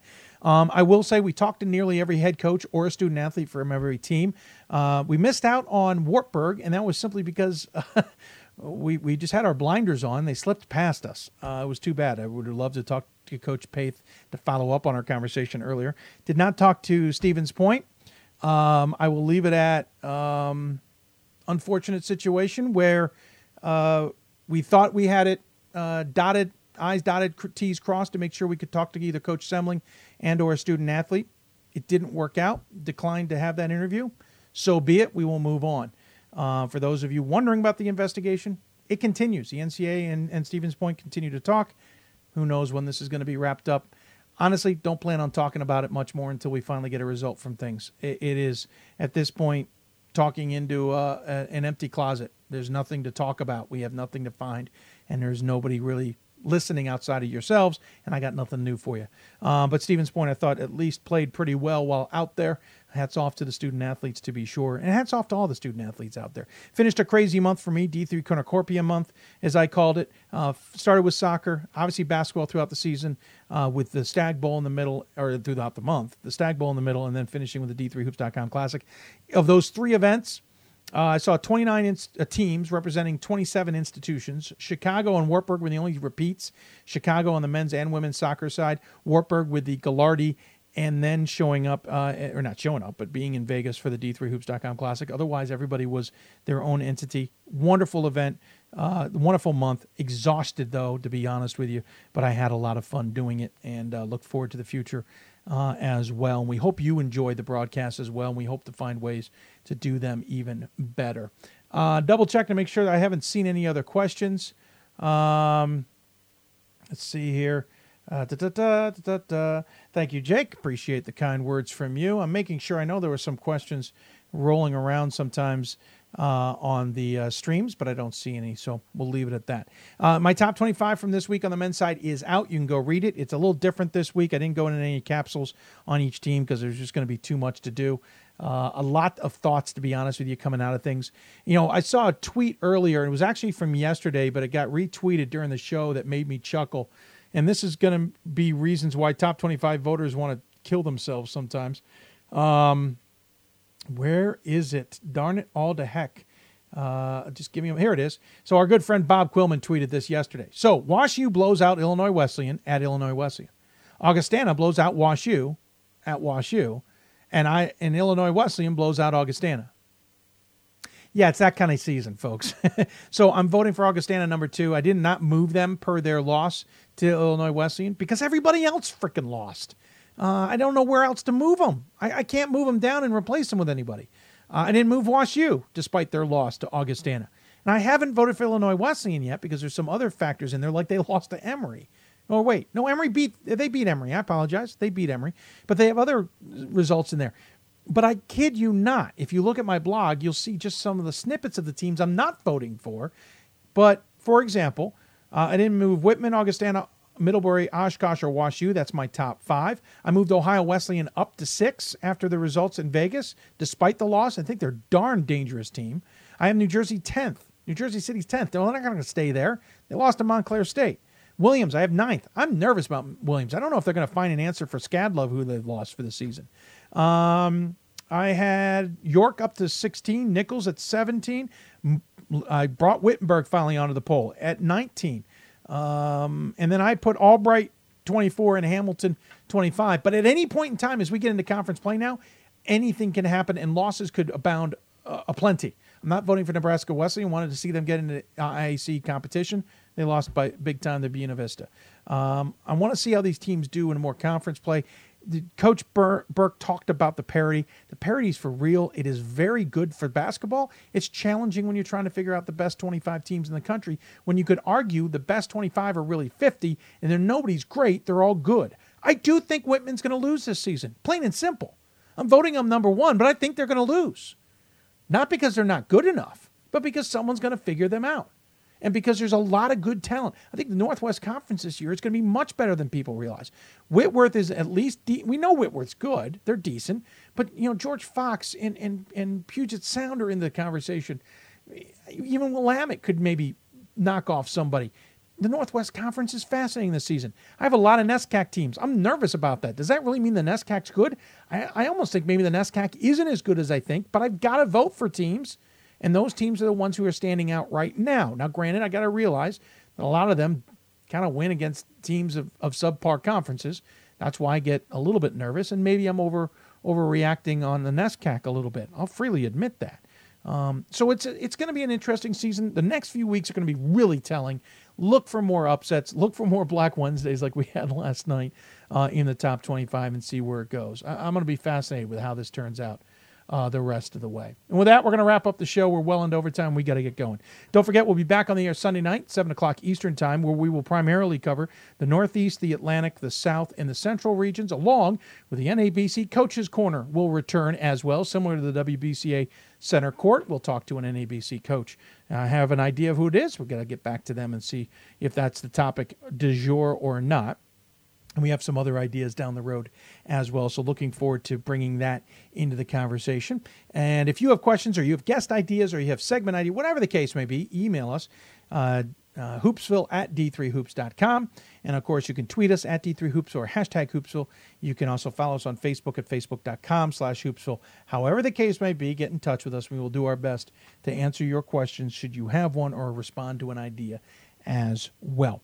That should do it. Thank you for tuning in. I want to thank our guests, especially Occidental's Brian Newell, Lycoming's uh, Guy Rancourt, Merchant Marine's Matt Dempsey, Le- Thomas Moore's Jeff Hans, and Skidmore's Joe Burke. Also thank to their sports information directors for their assistance as well. I want to thank the W B C A for their help with the Center Court segment, and, of course, the N A B C for their support, along with d three hoops dot com as well. We'll sign off. Big back Sunday night, seven o'clock Eastern time. We will not go two and a half hours. I promise you we're going to do a better job at sticking to, to uh, just the two-hour window that we have usually available. Thanks for tuning in, everybody. Hope you enjoyed the show. You've been listening to Hoops Hope, presented by d three hoops dot com from the W B C A N A B C studios. Thanks to their uh, partnership as well. And remember, if you want to use any of this content for whatever purpose, you better get in touch with me because we own the rights or something along those lines. Thanks for tuning in, everybody. We'll see you back here on Sunday night.